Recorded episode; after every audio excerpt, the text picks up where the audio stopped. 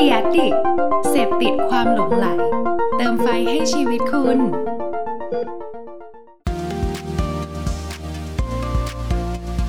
Addict Talk ชวนเพื่อนมาเล่า เมาส์มอยแบบเจาะลึก สนับสนุนโดย Cash Cow ศูนย์รวมทุกเรื่องราวของพอดแคสต์ สวัสดีครับ ขอต้อนรับเข้าสู่ Addict Talk นะครับ รายการที่เราจะชวนชวนนะฮะเพื่อนเพื่อนพี่ๆนะครับผู้อยู่เบื้องหลังความคิดสร้างสรรค์ต่างๆนะฮะมาพูดคุยกันนะครับแบบสบายๆนะฮะประมาณ 1 ชั่วโมงนะครับแต่ว่าเราก็จะเมาส์มอยกันแบบเจาะลึกแน่นอนนะครับว่าสิ่งที่เขากำลังทำอยู่เนี่ยเป็นยังไงบ้างนะครับก็อยู่กับผมเช่นเคยครับกับเพิร์ดพงปิติผาสุกยืดนะครับ founder ของ Ad Addict นั่นเอง นะฮะซึ่งวันนี้ครับหลายคนก็น่าจะได้ติดตามนะฮะว่าอย่างสัปดาห์ที่แล้วเนี่ยเราก็เริ่มเป็นอีกหนึ่งซีรีส์หนึ่งนะฮะที่รายการของ Addict Talk เนี่ยนะฮะได้รับการสนับสนุนจากเพจ Cast Cow นะครับซึ่งเป็นเพจน้องใหม่นะที่เป็นรวบรวมเกี่ยวกับเรื่องราวที่น่าสนใจเกี่ยวกับพอดแคสต์นะครับมาจัดทำซีรีส์ Addict Talk Exclusive Talk with Podcaster นั่นเอง นะครับ โดยเดี๋ยวในอนาคตนะฮะเราก็จะเชิญชวนนะครับ คนที่เนี่ยแหละเป็นคนทำรายการพอดแคสต์นะครับมาพูดคุยกันนะฮะว่าเฮ้ยแต่ละคนเขามีที่มาที่ไปทำไมถึงทำพอดแคสต์แล้วทุกวันนี้ที่เขาทำมันอยู่เนี่ยมีเบื้องลึกเบื้องหลังอะไรยังไงกันบ้างนะครับ ซึ่งวันนี้นะฮะเราจะได้พบกับแขกรับเชิญของเราแน่นอนนะครับ ซึ่งก็คือถกพอดแคสต์นะฮะอย่างที่ตอนแรกเนี่ยเพื่อนๆได้เห็นกันไปเลยนะฮะว่าวันนี้เนี่ยเราจะพบกับพี่ๆสองท่านนะครับ ซึ่งผมเคารพรัก เขาทั้งคู่นะฮะเดี๋ยววันนี้เราได้สนุกกันแน่นอนนะฮะก็ก่อนอื่นนะครับผมขอย้ำอีกช่องทางหน่อยละกันนะครับว่าแอดดิกเราเองนะครับนอกจากตัว Facebook นะฮะที่ตอนนี้เรากำลังรับชมไลฟ์กันอยู่นะครับเราก็จะมีช่องทางนี้นะฮะก็คือเว็บไซต์นะครับที่ถ้าสมมติว่าอยากติดตามนะครับเนื้อหา content อะไรต่างๆ ของเราเนี่ยก็เข้าไปดูได้นะครับเพราะว่าต้องบอกเลยว่า content ในเว็บไซต์ของเรานะฮะถ้าสมมติว่าเข้ามาแล้วก็เนี่ยครับมาดูตรง latest นะฮะ คุณจะได้เห็นคอนเทนต์ที่ลงก่อนจะลงเพจประมาณ 1 สัปดาห์เลยทีเดียวนะครับ ดังนั้นถ้าอยากติดตามอะไรนะฮะก็สามารถมาดูในเว็บกันได้นะครับ รวมถึงอย่างที่บอกไปว่าเราก็มีพอดแคสต์เหมือนกันนะครับ ซึ่งเราก็สามารถกดเข้ามาดูกันได้นะฮะ อย่างวันนี้ถ้าอยากไปฟังถกพอดแคสต์นะครับที่อยู่ในเครือช่องเดียวกับเราเหมือนกันนะครับ ก็เข้าไปติดตามกันได้นะฮะ ก็ฝากเพื่อนๆไว้ด้วยนะครับ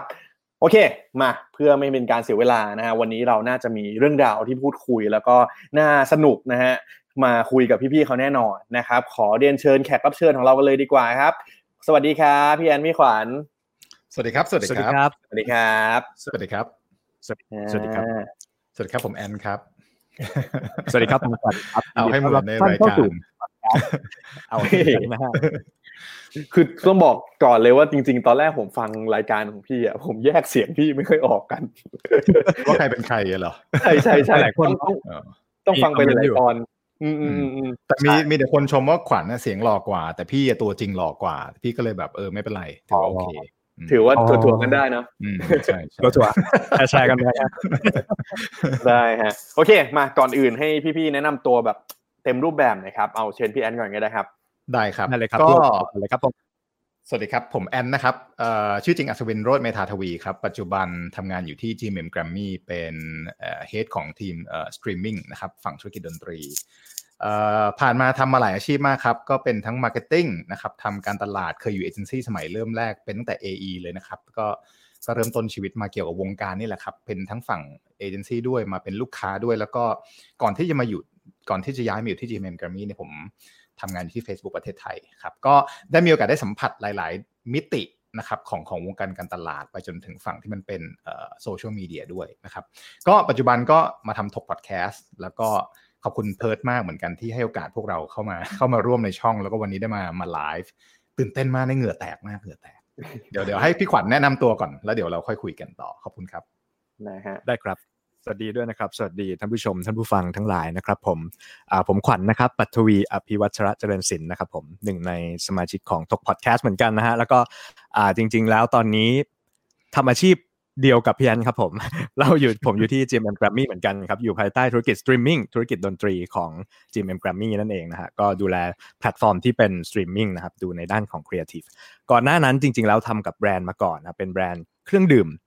ทั้งแอลกอฮอล์และไม่แอลกอฮอล์นะฮะปนอยู่ในแบรนด์เดียวกันนะฮะแบรนด์ยักษ์ใหญ่ค่ายหนึ่งแล้วกันนะครับผมก่อนหน้านั้นไปอีกก็เคยอยู่เอเจนซี่มาก่อนก็คือจริงๆแล้วก็เคยสัมผัสทั้งเอเจนซี่เล็กเอเจนซี่กลางเอเจนซี่ใหญ่ แล้วก็โยกย้ายมาเป็นลูกค้านะครับผมก็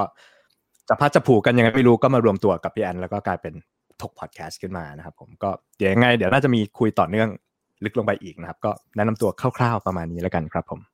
ได้เลยฮะก็จากที่พี่ๆสองท่านแนะนำตัวนะครับ ก็คงจะเห็นแล้วเนาะว่า คนที่ทำพอดแคสต์นะครับเราไม่ได้จำเป็นต้องอุ้ยฉันเป็นอาชีพทำพอดแคสต์อย่างเดียวเท่านั้นนะฮะแต่ว่าเราก็มีอาชีพที่เราทำอย่างอื่นด้วยนะครับซึ่งอย่างพี่แอนพี่ขวัญอย่างที่เล่าให้ฟังนะฮะว่าเฮ้ยตอนนี้พี่ๆทั้งสองท่านก็อยู่ทางแกรมมี่นะครับซึ่งดูในฝั่งของสตรีมมิ่งอะไรต่างๆ นั่นเองนะครับพอเจอโควิด ไปเป็นยังไงบ้างพี่อันนี้อยากรู้เหมือนกัน แชร์ได้ไหมว่าแบบอืมในในฝั่งของแกรมมี่นี่เป็นยังไงบ้างครับ เชิญคุณขวัญเลยครับ ได้เลยครับผม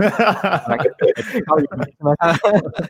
นี่แหละฮะเวลาเราอัดปกความโฮมกันเราก็จะเราจะมองหน้ากันแล้วก็เหมือนแบบว่าใครหายใจเข้าก็จะรู้แล้วว่าอ๋อพี่จะพูดใช่ไหมอะไรอย่างนี้อืมเราก็จะใช้ส่งสัญญาณนี้ แต่ส่วนกลับไปที่คำถามนะครับ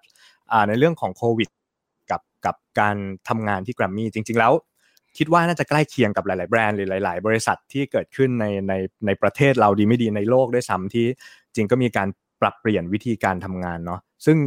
จริง ๆ แล้วพอพูดไปถึงว่าเฮ้ยพอมีโควิดเรา work from home กันเรามีผลกระทบอะไรไหมทางทางผมส่วนตัวผมเลยนะไม่ไม่ได้กระทบมากเพราะว่าจริงๆมันก็คือแค่เปลี่ยนที่ทำงานเฉยๆแต่สุดท้ายเราก็ทำงานเหมือนเดิมอยู่ดี พูดเอาใจเจ้านายนิดนึงนะฮะครับเจ้านายนั่งอยู่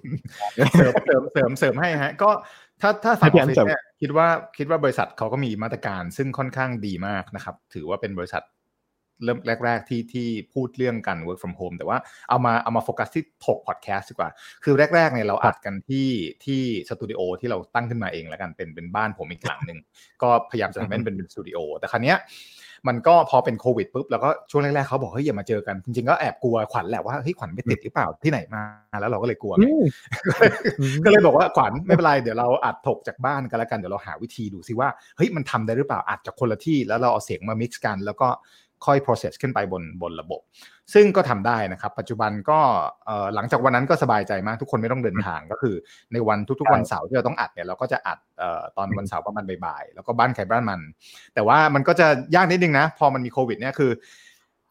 สิ่งที่หนึ่งที่ต้องทำคือต่อสายปกติผ่าน FaceTime เพื่อที่จะดูกันถูกผ่านต้อง Wi-Fi ใช่ป่ะเห็นหน้ากันพูดคุยเตรียม script blah blah blah ใส่หูฟังโทรศัพท์ข้างใน พอจะเริ่มอัดใช่จริงๆเนี่ยเราจะประกอบร่างหูเทเลทับบี้เนี่ยหูนี้เข้ามา ครอบครอบหูฟังโทรศัพท์ไปอีกทีหนึ่งเพราะว่าเพราะว่าอันเนี้ยมันจะได้ยินเสียงจริงเออมันจะค่อนข้างแบบว่า คือถ้าเกิดเราถ้าเกิดเรามองหน้ากันอะ ปากพี่มันจะ delay แล้วถ้าเกิดพี่มัวแต่รอขวัญพูดอย่างเงี้ยไม่ได้เจ๊งจบมันเราเคยลองแล้วชนก็เลยไม่ workก็เลยต้องทำเวลาแบบว่าสอดหูฟังเข้าไปพออัดเสร็จในยหูก็จะแดง ก็สิ่งที่กระทบเราที่สุดเออประมาณเนี้ยจากโควิด ก็คือ มีความลำบากแต่ว่าเฮ้ยได้เรียนรู้อะไรใหม่ๆเยอะมาก มีอีกหลายอย่างที่เราไม่เคยทำแล้วแบบเฮ้ยลองวิธีนี้แม่งได้นี่หว่าอะไรเงี้ยก็ก็ก็อืมก็ก็ใช้ได้เหมือนกันฮะมจริงๆอยากเสริมพี่อันครับผมเชิญคตรัอบนพี่ขวัญที่ตอนที่เรารู้ว่าแบบว่าเราต้องอัด ถก from home กันอะคือตอนนั้นอะไม่มีใครมี know how เรื่องของการอัด podcast แบบระยะไกลเลย ไม่มีเลยคือการ search Google แล้วก็เหมือนแบบว่าก็ลองหลายวิธีมากไม่ว่าจะเป็นเบราว์เซอร์ก็ตามหรืออะไรก็ตามสรุปสุดท้ายแล้ว manual แบบเนี้ยคือการใส่หูฟังใหญ่ทับหูฟังที่เพิร์สใส่อยู่ อีกข้างหนึ่ง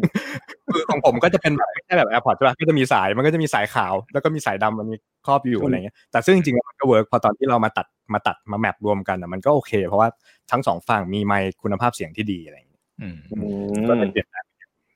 ได้ฮะจากพี่ๆเล่ามาแบบเนี้ยผมคิดว่าเดี๋ยววันเนี้ยคงได้มีคำแนะนำเนาะแล้วก็เจาะลึกนี่แหละพวกวิธีการอะไรต่างๆนะครับเพราะว่าอันนี้แค่ฟังผมก็ตื่นเต้นแล้วว่าเฮ้ยมันมีวิธีการการใส่หูฟังแล้วใส่ทับอย่างนี้ได้ด้วยเหรอนะครับก็ยังไงถ้าเปิวัดนไม่นี้ได้ที่เราแนะนำกันเองนี่คือถกกันเอ็กซ์เพรสอาจจะไม่ได้แนะนำนะอันนี้เราแบบว่าเราหาเอาตัวเรียกว่าเป็น survival skill อะเออหาวิธีเอาตัวรอดให้มันคุณภาพดีที่สุดอืม ได้ฮะดังนั้นถ้าผู้ชมผู้ฟังนะครับ วันนี้ถ้ามีคำถามนะฮะถามกันมาได้เลยนะครับ เราจะแนะนำวิธีกันแบบบ้านๆนี่แหละนะฮะที่เราใช่หาวิธีการด้วยตัวเองนะฮะเดี๋ยวลองดูกันว่าจะมีวิธีอะไรกันบ้างนะครับอืมอยากจะถามพี่แอนพี่ขวัญหน่อยว่าย้อนกลับมาหน่อยฮะเพราะเพราะว่าจากที่พี่พี่เล่าเนี่ยก็คือเฮ้ยก่อนหน้านี้เราทำอยู่เอเจนซี่เคยไปอยู่ฝั่งลูกค้าเคยไปอยู่แพลตฟอร์มไหนต่าง ๆ แล้วทำไมอยู่ดีๆจับพัดจับผูมารวมตัวกันแล้วมาทำถกพอดแคสต์ได้อะครับ อันนี้ขอพูดก่อต้องให้พี่แอนนคือครับคือจริง ๆ คืออายุ 40 กว่าแล้วนะฮะ ก็ไม่ได้ทำทุกอย่างแบบด้วย passion ที่แบบว่าไฟพุ่งพล่านหรอก จริง ๆทำทุกอย่างเพื่อเงินนะฮะ พูดตรงๆ ก็ ก็ ก็ตอนนั้นนี่ข่าวรวยเอ๊ะทำเอารวยกะเอารวย คือจริง ๆ คิดแล้วก็คุยว่า เอ๊ะ ขวัญจริง ๆ แล้ว ตอนนี้ โฆษณามันได้แปลผันไปหลายรูปแบบมาก ยกตัวอย่างเช่นการทำ PR หรือการแบบจัดงานแถลงข่าว มันยังมีอยู่ปะวะ หรือแบบทุกวันนี้ที่เราเคยจัดกันมาเฮ้ยครั้งหนึ่งแม่งสองล้านบาทเนี้ยเพื่อเพื่อเอาคนมารวมตัวกัน แล้วก็เพื่อแจกกระดาษแล้วก็เพื่อมีกิมมิคอะไรไม่รู้หน้าหน้าเวทีอะไรเงี้ยเราก็เลยมองว่าเฮ้ยจริงๆมันไม่น่าใช่แล้วเราเริ่มเห็นเทรนด์ของพอดแคสต์มันมันเติบโตมากก็เลยคุยกันว่าเออโอเค ถ้าเกิดเราจะหาตังค์จากสิ่งเนี้ยแล้วให้มันยั่งยืนแล้วมันเป็นอะไรที่เราประกอบการเองได้ มันมีวิธีอะไรบ้างวะ จริงๆเราคิดถึง long term นะอันเนี้ยการทำทกพอดแคสต์มันเป็นเวอร์ชัน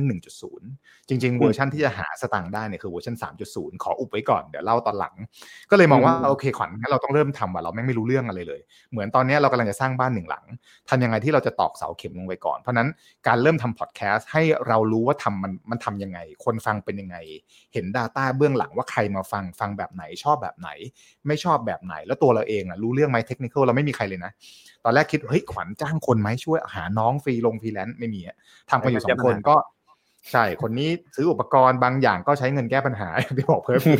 คือเหมือนเอาเงินไปต่อกันอีกทีนึงอะก็ซื้อซื้อเทคโนโลยีอะครับ บางอย่างก็ดูใน Google บางอย่างก็สมัครเอ่อสมาชิกแพลตฟอร์มบางอย่าง แล้วก็เอ่อ หาความรู้ไปเรื่อยๆ คุยกับชาวบ้านชาวช่องแล้วก็แอบฟังคนอื่นว่าเฮ้ยเขามีเทคนิคยังไงเขามี jingle ว่ะเฮ้ยพอดีมีเพื่อนเป็นรุ่นน้องเป็นนักดนตรีเฮ้ยอัด jingle ให้หน่อยเลยเขาก็แบบมาทำกันแบบอีลุงทุงนางเลยก็ก็ทดลองทำก็เลยมองว่าในอนาคตเราอาจจะทำอาชีพเนี้ยเป็นอาชีพที่ยั่งยืนที่ที่เราสามารถทำด้วยด้วยตัวเราเองโดยที่เราไม่ต้องไปพึ่งพาอย่างอื่น ก็เลยมองว่ามาคุยกันไหมเออมาทำมาทำพอดแคสต์กัน ตอนแรกเป็นแบบนี้ก่อน แต่ว่ายังไม่ได้คิดถึงไอเดียเดี๋ยวให้ขวัญเล่าแล้วกันว่า แล้วมันมาเป็นมันมันรวมตัวกันแล้วมันมาเป็นถกพอดแคสต์เนี่ย มันมายังไงเออขวัญเล่าหน่อยทำตาโตด้วยนะครับเมื่อกี้เป็นเต้นเลนั่นแหละนะครับจริงต่อยอดจากของพี่อันนะครับจริงๆพี่อันคือทำเพราะเงินนะครับพี่อันมองเห็นถึงอนาคตว่าแบบว่ามันสามารถแบบเติบโตได้แล้วมันสามารถทำรายได้ได้ แต่สำหรับของผมอะวันนั้นอะจำได้เลยว่ามีสายโทรศัพท์มาจากพี่อันตอนที่กำลังนั่งทำงานอยู่ที่ออฟฟิศโทรมาเฮ้ยขวัญเอ่ออันนี้พูด เสียงในฟิล์มเลยนะฮะเฮ้ยขวัญมึงทำพอดแคสต์กับกูไหมงี้ถามงี้แบบ แล้วนี่ก็เหมือนแบบฮะอะไรนะพอดแคสต์กับกูไหมบอกเออเอาดิพอดแคสต์กับพี่เอออะไรอย่างเงี้ยแต่คือใน subconscious ในในสมองในจิตของเราอะตอนนั้นอะสิ่งที่ผมคิดคือพี่อันเขามีสิทธิ์ที่จะไปชวนใครก็ได้ มาทำพอดแคสต์แล้วอย่างที่ทราบเมื่อกี้คือ อายุของพี่อันกับอายุของผมเนี่ยห่างกันเยอะนะครับจริงๆแล้วผมเด็กกว่าพี่อันเดี๋ยวอะมากเดี๋ยวเดี๋ยวเดี๋ยวคุณจะคุยเรื่องอายุเนี่ยไม่ได้ คุณคุยเรื่องอายุไม่ได้ ไม่ได้เออเดี๋ยวรายการพี่เฟิร์สก็จะเสียหมดอะไม่แซวไม่แซวต่อเดี๋ยวได้พี่โอเคชิวๆไม่แซวกันแซวกันเองนั่นแหละฮะคือจริงๆแล้วตอนแรกจิตจิตของผมคือเหมือนแบบว่าเฮ้ยพี่อันเขาก็โตแล้วแล้วเขาก็มีประสบการณ์แล้วเขามี connection เยอะแยะแต่ว่าเขามาเลือกเราในการที่จะให้มานั่งอยู่ข้างๆแล้วก็มาถกกันเนี่ย ก็เลยเหมือนแบบ มันน่าไม่น่าจะมีโอกาสนี้เกิดขึ้นอีก หรืออาจจะมีคนอื่นที่อยากถกกับพี่อันอีกอะไรเงี้ยก็เลยรู้สึกแบบว่าเออตอบรับก่อนเลย แต่ตอนนั้นตอบรับมายังไม่รู้เลยด้วยซ้ำนะว่ารายการอะไรวะทำอะไรนะอืมพูดอะไรกันใช่พี่อันก็โยนไอเดียมาว่าเฮ้ยเนี่ยเรามาถกกันเรื่องแบรนด์ไหมตอนแรกก็พูดกันถึงเรื่องเรื่อง marketing ก่อนเลย แต่ว่าผมว่ารู้สึกว่าถ้าเราเริ่มด้วย marketing เลยหรือเริ่มด้วยการตลาดเลย เริ่มด้วยแบรนด์เลย มันจะ niche หรือมันจะแบบมันจะเฉพาะทางจนเกินไป เราก็เลยคิดว่าเฮ้ยอย่างนี้เราเริ่มถกจากเรื่องใกล้ตัวก่อนไหมให้แบบคนเขาเริ่มเข้าใจไอเดียของรายการว่าแบบอ๋อมันคือรายการ เถียงกันรายการเอ่อเถียงก็ไม่ใช่เถียงนะรายการแลกเปลี่ยนไอเดียกันเราพูดอย่างนี้ดีกว่าเพราะเราไม่ค่อยเถียงกันนะฮะคุณนี่หลงประเด็นรายการแล้วเนี่ยเห็นทุกทีก็เถียงกันตลอดแล้วไงต่อโอเคแล้วไงต่ออ่านั่นแหละฮะก็เราเริ่มเริ่มคิดมาจากเป็นอ่าช่วง EP ต้นๆ ถ้าใครเคยฟังถกก็จะดูว่าช่วง EP ต้นๆเนี่ยเราก็จะพูดถึงสิ่งใกล้ตัวไม่ว่าจะเป็นเรื่องผี เรื่องรถแท็กซี่ เรื่องการทิ้งขยะลงแม่น้ำลำคลองการแยกขยะนู่นนี่นั่นก็คือเรื่องที่อยู่กับตัวเราก่อน แล้วเราค่อยๆ ดึงพัฒนาขึ้นไป แต่พอวันหนึ่งที่เรากระจายมาถึงสิ่งที่มันเป็นเรื่องของแบรนด์เรื่องของ marketing อะไรเงี้ยเราก็พยายามที่จะ lead มันกลับเข้ามาหาสิ่งที่ใกล้ตัวคน ไม่ว่าจะเป็นตัวอย่างต่างๆ ที่เราพูดยกตัวอย่างขึ้นในในพอดแคสต์ EP หลังๆ ที่พูดถึงเรื่อง marketing อะไรเงี้ยมันก็ค่อยๆ พัฒนาไปเรื่อยๆครับก็เป็นน่าจะเป็นประมาณนั้นสำหรับสำหรับจุดเริ่มต้นของถกว่ามันเกิดขึ้นมาได้ยังไงมันมายังไงประมาณนั้นครับ อือหือซึ่งแต่พอเนี่ยหลังพอพอพอผมได้ ได้ฟังของพี่ๆแล้วแล้วผมเห็นอันหนึงที่แบบว่าพี่จะใช้เป็นเหมือน tagline เนาะว่าแบบชวนคุณมารับพลังสมองขบคิดเผชิญหน้าหาทางออกที่ไปไปได้ไกลกว่าคำแค่คำว่าดีเนี่ย มันมาจากไหนอะครับใช่ตัว tagline อันนี้อืมอืม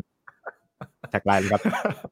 ไอ้พูดแล้วขำอะก็คือคือจริง ๆ แล้วตอนแรกเราคิด concept กันอยู่อะแล้วก็เขียนตอนแรกใช้วิธีการ collaborate กันผ่านไอแอป ชื่อ Evernote อะก็พิมพ์กันไปพิมพ์กันไปพิมพ์กันไป เสร็จแล้วก็แบบเฮ้ยตอนแรก concept มันบ้าบอกว่านี้เยอะมาก คือจะเป็นการเอาคนสองคนมาเผชิญหน้าด้วยไอเดียกัน แล้วก็จะใส่หน้ากาก เราจะวิพากษ์ทุกสิ่งในโลกเว้ยไม่ให้คนรู้ว่าเราคือใคร ใส่หน้ากากขาวอะไรเงี้ยแล้วก็แบบว่าจะได้ไม่ไบแอสแล้วคนเห็นหน้าเราจะได้ไม่ไม่มีความคิดว่าเฮ้ยมันคือคนนั้นมันชอบอันนี้อะไรอย่างเงี้ย แต่พอคิดไปคิดมามันจะดูประหลาดมากเกินไปก็เลยมองว่าไม่เป็นไรหรอกก็โชว์หน้าไปแหละ แต่ว่า คือเรามองเห็นว่าจริง ๆ แล้วมันมาจากประสบการณ์โดยตรงว่า ไม่ว่าตอนที่เราจะเป็นเอเจนซี่เป็นลูกค้าเนี่ยเออเรามักจะเจอสถานการณ์ที่แบบสมมติว่ายกตัวอย่างนะครับ สมมติเราประชุม แล้ว จะเคยจะบอกลูกทีมเสมอว่าถ้าเกิดวันนี้เข้าประชุมแล้ว สมมติถ้าเราต้องไปนั่งเรียงกันเป็นหน้าตับสิบคน แล้วมีคนที่ไม่ได้พูดอยู่แปดคน เราจะเรียกคนแปดคนนั้นว่าผี เพราะว่าอืมไม่มีประโยชน์ คือตัวเขาเองก็จะเข้ามาโดยที่เขาเสียเวลา เพราะว่าเขาไม่ได้ contribu หรือไม่ได้เอ่อมีส่วนร่วมถูกไหมฮะ จะจะเข้ามานั่งจดอย่างเดียวก็ก็กระไรอยู่หรือว่าคนที่มาร่วมประชุมด้วยต้องต้องมาเจอบรรยากาศแบบเฮ้ยมีแปดคนแม่งไม่พูดเลยเลยวะแม่งนั่งนิ่งอืมแม่งพูดก็ไม่พูดอือหืออืออะไรก็ไม่ทำอย่างเงี้ย เราก็เลยคิดว่าเฮ้ยมันเป็นนิสัยอย่างนี้หรือเปล่า เพราะว่าตั้งแต่ผ่านช่วงชีวิตมาเรามักเจอเจอสถานการณ์แบบนี้เยอะมาก คือผมโชคดีมันมีช่วงเวลาชีวิตอยู่ประมาณสักสองสองปีอะไรเงี้ยตอนนั้นได้ไปทำงานที่ที่เมืองนอก แต่ว่าก่อนมันเป็นบริษัทฝรั่งอยู่แล้ว มันเป็นบริษัทเอ่อ ของคนสัญชาติเอ่อฮอลแลนด์ซึ่งคนสัญชาติเนี้ยเท่าที่ผมสัมผัสมานะผมอยู่บริษัทเขามาแปดปีเขาชอบเผชิญหน้ากันมากเผชิญหน้ากันแบบ นั่งในห้องประชุมแล้วเราเป็นคนไทยหัวดำเราจะต่อยกันปะวะจะแบบเหมือนทุบโต๊ะกันสู้กันแบบโยนกระดาษอะไรเงี้ยอืมแล้วก็แบบว่าเถียงกันดังมากจนเราแบบตกใจแต่แบบ พอจบประชุม พอมี solution ปุ๊บพี่เขากอดคอกันลงไปอะเดินไปหัวมุมกินเบียร์กันสนุกสนานเฮฮาเอาพูดคุยขึ้นกันเราก็แบบเฮ้ย มันไม่ใช่วัฒนธรรมกูเลยนี่หว่า แต่ว่าหลังจากจบประชุมนั้น ไม่ใช่แค่มิตรภาพที่เกิดขึ้นสิ่งที่เราเห็นคือไอเดียแม่งเจ๋งกว่าเดิมแบบ ตอนแรกก่อนเข้าประชุมก็คิดว่าดีแล้ว แต่ว่าหลังจากนั้นพอออกมามันแบบมันล้ำมากมันไปไกลมากมันพัฒนาไปในขั้นที่แบบว่า เออมันคงเกิดขึ้นไม่ได้มั้งวะ ถ้าเกิดมันไม่ผ่านการเผชิญหน้ากัน เพราะว่าต่างคนต่างมีไอเดียถูกไหมฮะถ้าเรายอมตลอดว่าไอเดียเขาดีกว่าเรา หรือสิ่งนี้มันดีแล้วโอเคแล้วล่ะไม่เป็นไรหรอก ไม่ต้องมันไม่มีทางไปดีกว่านี้แล้ว เราก็จะจบที่แค่คำว่าดีถูกไหมฮะก็เลยมองว่าเฮ้ยถ้าเกิดถ้าเกิดเราสามารถเอาสิ่งนี้มาปลูกฝังให้มาช่วยกันคิด วิเคราะห์แล้วก็คอยแยกแยะซิว่าสิ่งที่ต่างคนต่างพูดมาหรือนำเสนอมาเนี่ยมันมีข้อต่างมันมีข้อด้อยมันมีข้อดี แล้วเราพยายามทำให้สิ่งนี้มันมันเติบโตขึ้นไปด้วยกันได้ จากการถกกันเนี่ยหรือการจากการเถียงจากการตั้งคำถาม หลักๆ เลยมันคือการตั้งคำถามในสิ่งที่เรารู้เราเห็น เราเราเราบอกตั้งแต่แรกตั้งแต่ EP แรกๆว่าเราไม่ใช่ expert นะครับก็คือไม่ว่าเราจะถกเรื่องสังคมเรื่องโฆษณาเรื่อง brandingเราไม่ใช่ expert เลย เราแค่มีประสบการณ์ เราเราล้มเหลวมาเหมือนกันในเส้นทางนี้ แล้วเราก็รู้สึกว่าหลาย ๆ ครั้งที่เราล้มเหลวอะเพราะเราปล่อยให้มันผ่านไปแบบว่าเออก็ดีพอแล้วอะไรเงี้ยซึ่งเราคิดว่าสิ่งนั้นอะมันจะน่าน่ามันน่าจะนำมาเสนอได้ในมุมมองอีกแบบหนึ่ง แล้วก็คิดว่ามันน่าจะแบบว่ามาช่วยให้คนอื่นได้ได้คิดตามอะแล้วก็ถ้าเป็นไปได้เขาเอาไปไปใช้ได้ หรือว่าถ้าบางตอนบาง EP ที่เราถกกันเนี่ยเรามี solution ให้ด้วยว่าเฮ้ยถ้าเกิดมันเป็นวิธีการสมมติยกตัวอย่างแล้วกันตอนล่าล่าสุดเราพูดถึงเรื่องของการเขียน brief ของคนในวงการเอเจนซี่หรือไม่ว่าคุณอืมเป็นลูกค้าเนี่ยเขียน brief ยังไงให้ไม่เสียน้ำตา หรือเขียน brief ยังไงให้ มันไปได้ไกลกว่าแค่คำว่าดีอ่ามันเป็นประมาณไหนอืมอะไรเงี้ยเราก็จะมี solution ว่าทำแบบนี้สิหนึ่งสองสามสี่ห้าอะไรเงี้ยพยายามอืมจะทำให้มันแบบว่าจับต้องได้ด้วยไม่ใช่ว่า เป็นคนหนุ่มคนแก่คู่หนึ่งมาถกอะไรกันไม่รู้ฟุ้งซ่านแล้วก็แบบว่าจับต้องไม่ได้อะไรเลยก็ก็ค่อยๆค่อยๆเหลามันไปเรื่อยๆครับพยายามจะเหลามันให้แหลมขึ้นเรื่อยๆ ก็ค่อย ๆ พยายามอยู่อืมอืมอืมอืม ก็เห็นภาพนะฮะแล้วก็อย่างเมื่อกี้ที่พี่แอนบอกเลยว่าไอ้ตอนที่เรื่อง brief เรื่องโลโก้อะไรต่างๆนะครับถ้าผู้ชมผู้ฟังนะฮะแฟนๆของ a d d i c เนี่ยเราเป็นคนสายนี้อยู่แล้วเนี่ยอยากแนะนำให้ลองไปฟังกันดูนะครับก็จะเห็นมุมมองแล้วก็ประสบการณ์นะฮะจากคนที่เคยเป็นเอเจนซี่เคยเป็นลูกค้าอะเขามีมุมมองยังไงบ้างนะครับ ก็แนะนำให้ไปฟังกันได้แวะอืมทักทายเพื่อนๆหน่อยดีกว่าครับ มีเพื่อนๆทักทายกันมานะครับนี่ คุณเดมี่พี่อ้วนเดนะมี่ฮะเย่นะอ๋อสวัสดีครับก็จะเรียกเจพี่ดามิเย่ที่เข้ามาสวัสดีครับผมนี่ครับเป็นกันเองนั้นโอ้อันนี้แม่ผมครับสวัสดีครับแม่อันนี้แม่มาครับสวัสดีครับสวัสดีครับโอ้แม่แม่มามาเลยอะดีนะแม่ผมไม่มา แม่ผมไม่อยู่แล้ว ถ้ามานี่วงแตกนะพี่เพิร์ดคงแตกแน่นอนนะครับ ก็อย่างอย่างที่บอกไปนะครับวันนี้เราไลฟ์นะครับ เข้ามาพูดคุยกันได้นะครับ อยากจะแซวอยากจะอะไรเนี่ยเต็มที่ได้เลยนะครับได้เลยก็ผู้ใหญ่เพราะให้เพราะผมมาเต็มนะฮะ แซวเต็มเลยไม่เพราะปกติเวลาถกเราไม่ให้คนมามาแซวไงเราคุยใส่ด้วยวันนี้วันนี้เกรงเดี๋ยวแซวเราบังคับฟังได้ฮะเมื่อกี้พอพอพี่แอนเล่าให้ฟังอย่างเงี้ยผมเลยรู้สึกว่าเฮ้ยจริง ๆ เหมือนมันมีประเด็นเยอะมากเลยเนาะที่เราสามารถเลือกมาถกได้อะครับเลยอยากรู้เหมือนกันว่าแล้วอย่างอย่างพี่แอนพี่ขวัญนะครับ เรามีวิธีการคัดเลือกประเด็นที่เราจะเลือกมาอัดในพอดแคสต์แต่ละตอนเนี่ยยังไงบ้างครับ จริง ๆ มันเปิดกว้างมากเลยฮะมันบางทีก็มาจากแบบว่า เจอสิ่งนี้จากวิทยุ หรือเจอสิ่งนี้จากในเพจชาวบ้าน หรือเจอสิ่งนี้จากเพจแอดแอดดิกก็เคยนะ หรือเจอสิ่งนี้จากว่าเรื่องประจำวันของชีวิตเช่นแบบว่า มันจะมีอยู่ตอนหนึ่งที่แบบว่าพูดถึงเรื่องฟุตปาดของกรุงเทพ เจอด้วยตัวเองก็คือช่วงช่วงปลายปีขาตกใช่คือเหยียบเหยียบลงไปบนกระเบื้องแล้วแบบขาหายลงไปในในรูอะแล้วก็แบบ เอ็นเอ็นเอ็นเกือบฉีกเอ็นอักเสบก็ต้องแบบใส่เฟือกอ่อนอะไรเงี้ยแล้วก็เลยคิดว่าแบบฟุตปาดปกติที่เราดูเหมือนแบบจะธรรมดาแต่จริงๆมันมีกับระเบิดอยู่ทำยังไงที่แบบว่ามันจะเปลี่ยนได้ไหมนี่เราอยู่กันมากี่ปีแล้วอะไรเงี้ยก็เลยอืมคือประเด็นรอบตัวก็เกิดขึ้นได้เช่นกัน เพราะฉะนั้นพอพอตอนเนี้ยเราเราข้ามพวกประเด็นสังคมประเด็นรอบตัวมาแล้วเราเราเข้ามาเจาะลึกที่การตลาดเรื่องการโฆษณาการสร้างแบรนด์เนี่ยเราก็หาจากเรื่องรอบๆตัวแหละครับ ตั้งแต่สมมติตอนแรกที่เราเริ่มพูดถึงพูดถึงเรื่องของโลโก้ใหญ่ ใครๆก็ชอบจริงหรือเปล่าอะไรเงี้ยครับมันมาจากเรื่องส่วนตัวด้วยแบบตอนเป็น AE เคยทำเคยโดนสิ่งนี้แบบว่าลูกค้าขอขยายโลโก้20%เราเป็นคนกลางนะ AE ก็กลับไปคุยกับครีเอทีฟครีเอทีฟบอกว่า20%แล้วไงอะแล้วมันจะแบบขายของเพิ่มขึ้น20%ป่ะก็เขาก็ขยายมาแบบเหมือนโลกแตกอะขยายเหมือนไซส์เท่าพระอาทิตย์อะแล้วก็ถามนายว่าขายป่ะพี่เออขายไหมพี่เออลองขายดูนายก็บ้าก็ขายแม่งเลย ก็วันรุ่งขึ้นก็เรียกเข้าห้อง เพราะฉะนั้นมันยกตัวอย่างให้ดูว่าแบบว่า มันก็จะเป็นแบบเรื่องรอบๆตัวที่เราเคยผ่านมา ไม่ว่าจะเป็นเรื่องตลก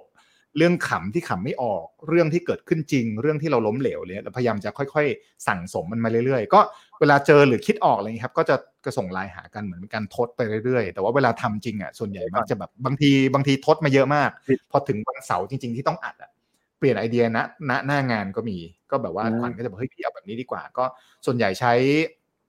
เราเราเราเชื่อว่า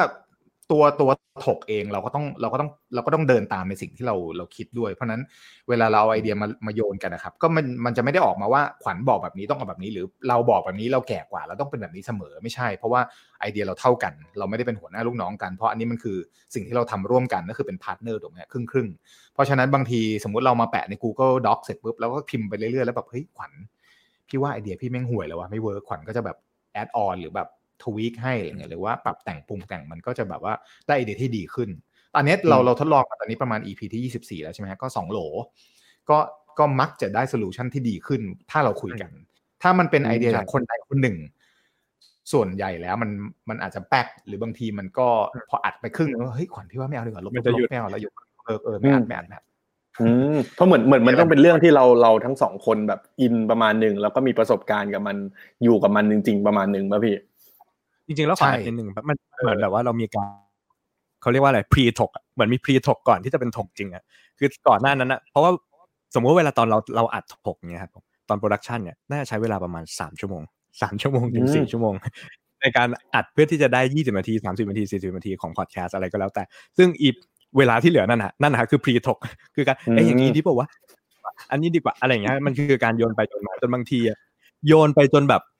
ชื่อตอนไม่ได้คิดคิดไม่ออกอะไรอย่างเงี้ยแล้วอืมชื่อตอนไปอยู่ในตอนถก แล้วเราก็เหมือนแบบอืมอะถ้าเราชื่อ อันเนี้ยมาทำเป็นชื่อตอนเลยดีไหมอะไรเงี้ยมันก็คือตอนล่าสุดที่ชื่ออะไรนะฮะแคมเปญแคมเปญโฆมืษอณาถือบนมือถืหัวใจอหรือเออมันหัวใจคือหรือหัวใจหรือไส้ติ่งอะไรเงี้ยเออก็มาจากการซึ่งเราทำถกเนี่ยไปมันเรื่อยๆแล้วเหมือนแล้วทำมันใช่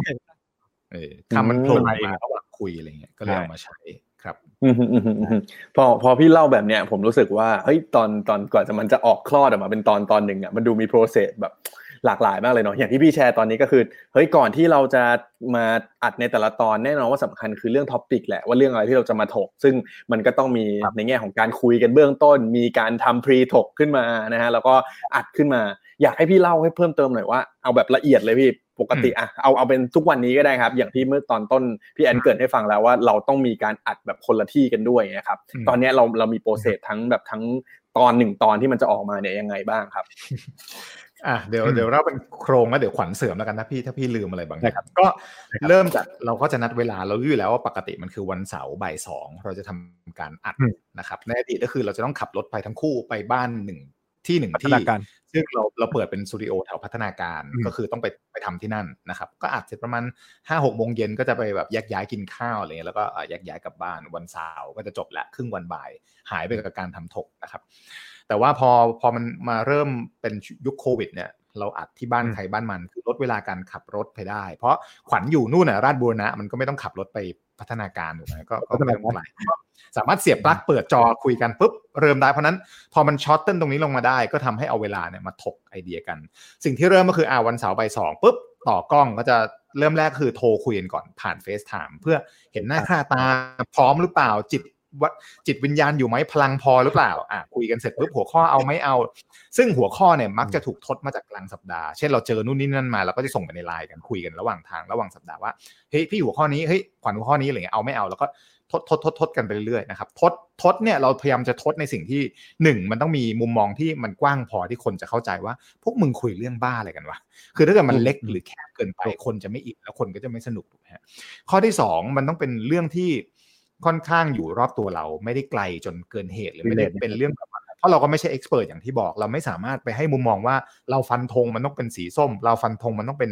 เอ่อสี่เหลี่ยมอะไรเงี้ยเราไม่ใช่เราไม่ใช่เอ็กซ์เพรสแล้วเราไม่ได้พยายามจะทำตัวเป็น คนที่ไปโค้ชชาวบ้าน เพราะเราไม่มีอำนาจตรงนั้นนะครับเพราะฉะนั้นเราก็ไม่ใช่ไม่ได้ไม่ได้ทำอะไรแบบนั้น เราก็เลยมองว่าโอเคสองมุมมองเนี้ยเราเอามาแล้วมาประกอบร่างกันยังไงได้บ้างอะก็จะเอาหัวข้อที่จดมาเนี่ยมามา lay กัน ส่วนใหญ่แล้วตอนเนี้ยมักจะมักจะพอพอเปิดมาบ่ายสองเนี่ยมักจะได้หัวข้ออยู่แล้ว แล้วก็เขียนลงไปอือฮึซึ่งเราจะทำ Google Doc เป็น format ไว้ จริงๆขวัญเป็นคนทำหมดเลยเรื่องพวกเนี้ยเราก็จะเปิดมาโอเค ซึ่งแต่ว่าเราเรามีเราเปิด Google Drive เราก็จะมีตั้งแต่ EP มาตั้งแต่1ถึง24 แล้วก็ในแต่ละ EP มันจะมีโฟลเดอร์ของมันนะฮะซึ่งในโฟลเดอร์จะมี sub โฟลเดอร์เช่นเอ่อโฟลเดอร์ที่ 1 ที่เป็นโฟลเดอร์ย่อยก็จะเป็นเรื่องเสียงก็คือ output ของเสียง อันที่อืม2เป็นเรื่องของ artwork อันที่ 3 เป็นเรื่องของ script สามโฟลเดอร์หลักนะครับ เสียงเอ่อ artwork แล้วก็ script เวลาเราอัปโหลด หรือเวลาคนหนึงคนไหนไม่อยู่เลยมันมันจะทำได้ง่าย ก็สคริปต์จะถูกเปิดก่อน เปิดมาก็จะเป็นเทมเพลตเดิมเอ่อ ขวัญเขาเป็นคนวางโครงสร้างตรงนี้เขาบอกว่าโอเคพี่เราแบบนี้ไหมตอนแรกเราตั้งใจว่าเราทำแค่ขวัญไปทำ research มา เขาบอกว่าพี่จริงๆพอดแคสต์ที่ดีอะไม่ควรเกิน 18 นาที นี่คือเวลาที่ดีที่สุด ซึ่งแม่งเกินตลอด ไม่เคยไม่เคยไม่เคยไม่เคยไม่เคยไม่เคยอยู่ใน18มีประมาณสองตอนใน24อะใช่ที่อยู่ที่แบบลงพอดีเป๊ะๆที่เหลือสี่สิบหมดที่เหลือเออระเบิดหมด ก็แต่ว่ามันก็มีนะบางอันมันสนุกมากแล้วคนอินมากคนส่งมาบอกว่าเฮ้ยสนุกมากมันมากฟังตอนอาบหยุดน้ำแล้วบอกไม่เอได้อถ้าเกิดมึงฟังตอนอาบน้ำมึงอาบน้ำห้าสิบนาทีเลยวะมึงอาบน้ำเลยเยอะแยะเลยก็แบบเอองงๆแต่ว่าก็โอเคเข้าใจอะกลับมาที่สคริปต์เราจะวางเป็นเป็นท่อนแบบนี้ครับง่ายๆคือ ถามคำถามนะครับ นั่นคือชื่อตอน คำถามเนี่ยถูกตอบโดย 2 โครงสร้าง โครงสร้างที่ 1 คือ 10 นาทีแรกเราจะถกถึงปัญหา หรือถ้ามันเป็นปัญหาทางสังคม หรือถ้ามันเป็นปัญหาทางธุรกิจ หรือถ้ามันเป็นโจทย์ เราจะเรียกมันว่า 10 นาทีแรกคือเรื่องของโจทย์นะครับ แล้วก็เราก็จะถกว่ามันมีอะไรเกิดขึ้นบ้าง ความฮาความตลก หรือว่าสิ่งที่มันเป็นเรื่องจริงที่เศร้า แต่ว่าหัวเราะไม่ออกเนี่ยอะมันมีอะไรบ้าง หลังจากนั้นเราพยายามจะสร้างโซลูชันหรือสร้างเอ่อทางออกที่ไปได้ไกลกว่าแค่คำว่าดีมันจะมาใน 10 นาทีที่2นะครับก็คือ 10 นาทีหลัง ซึ่งก็จะพยายาม รวบให้เป็นโซลูชันเช่นสมมุติตอนที่บอกว่า ต้องทำ brief ยังไงไม่ให้เสียน้ำตา ไม่ว่าคุณจะเป็นตำแหน่งอะไรก็ตาม เพราะฉะนั้นมีขั้นตอน 1 2 3 4 ก็พยายามจะรวบให้นะครับ ถ้าเกิดมันมี tools อะไรที่เราไปหามาจากเ h ิร์ p ปาร์ตี้แล้วเราไม่ลืมเราก็จะพยายามจะ mention หาลิงก์หาอะไรอย่างตอนตอนย้อนกลับไปถ้าถ้าตอนที่สนุกสนุกแล้วคนชอบมาก คือตอนที่พูดถึงเรื่องของหารเท่าหรือเข้าตัวคือสมมติกินข้าวกับเพื่อนอย่างเงี้ยแล้วเราไม่ได้กินเบียร์แต่เพื่อนกินเบียร์แล้วควรจะหารเท่าหรือกูจะโดนฟันเข้า ตัวไหมอะไรเงี้ยเออเราก็ไปเจอเว็บเว็บหนึ่งเป็นของคนไทยเขาคิดขึ้นมา เป็น microsite หรือเป็น site ทุกอย่างซึ่งแบบให้คนคีย์เข้าไปว่ากินอะไรบ้าง แล้วมันก็จะทำการหารหารในชนิดที่ว่า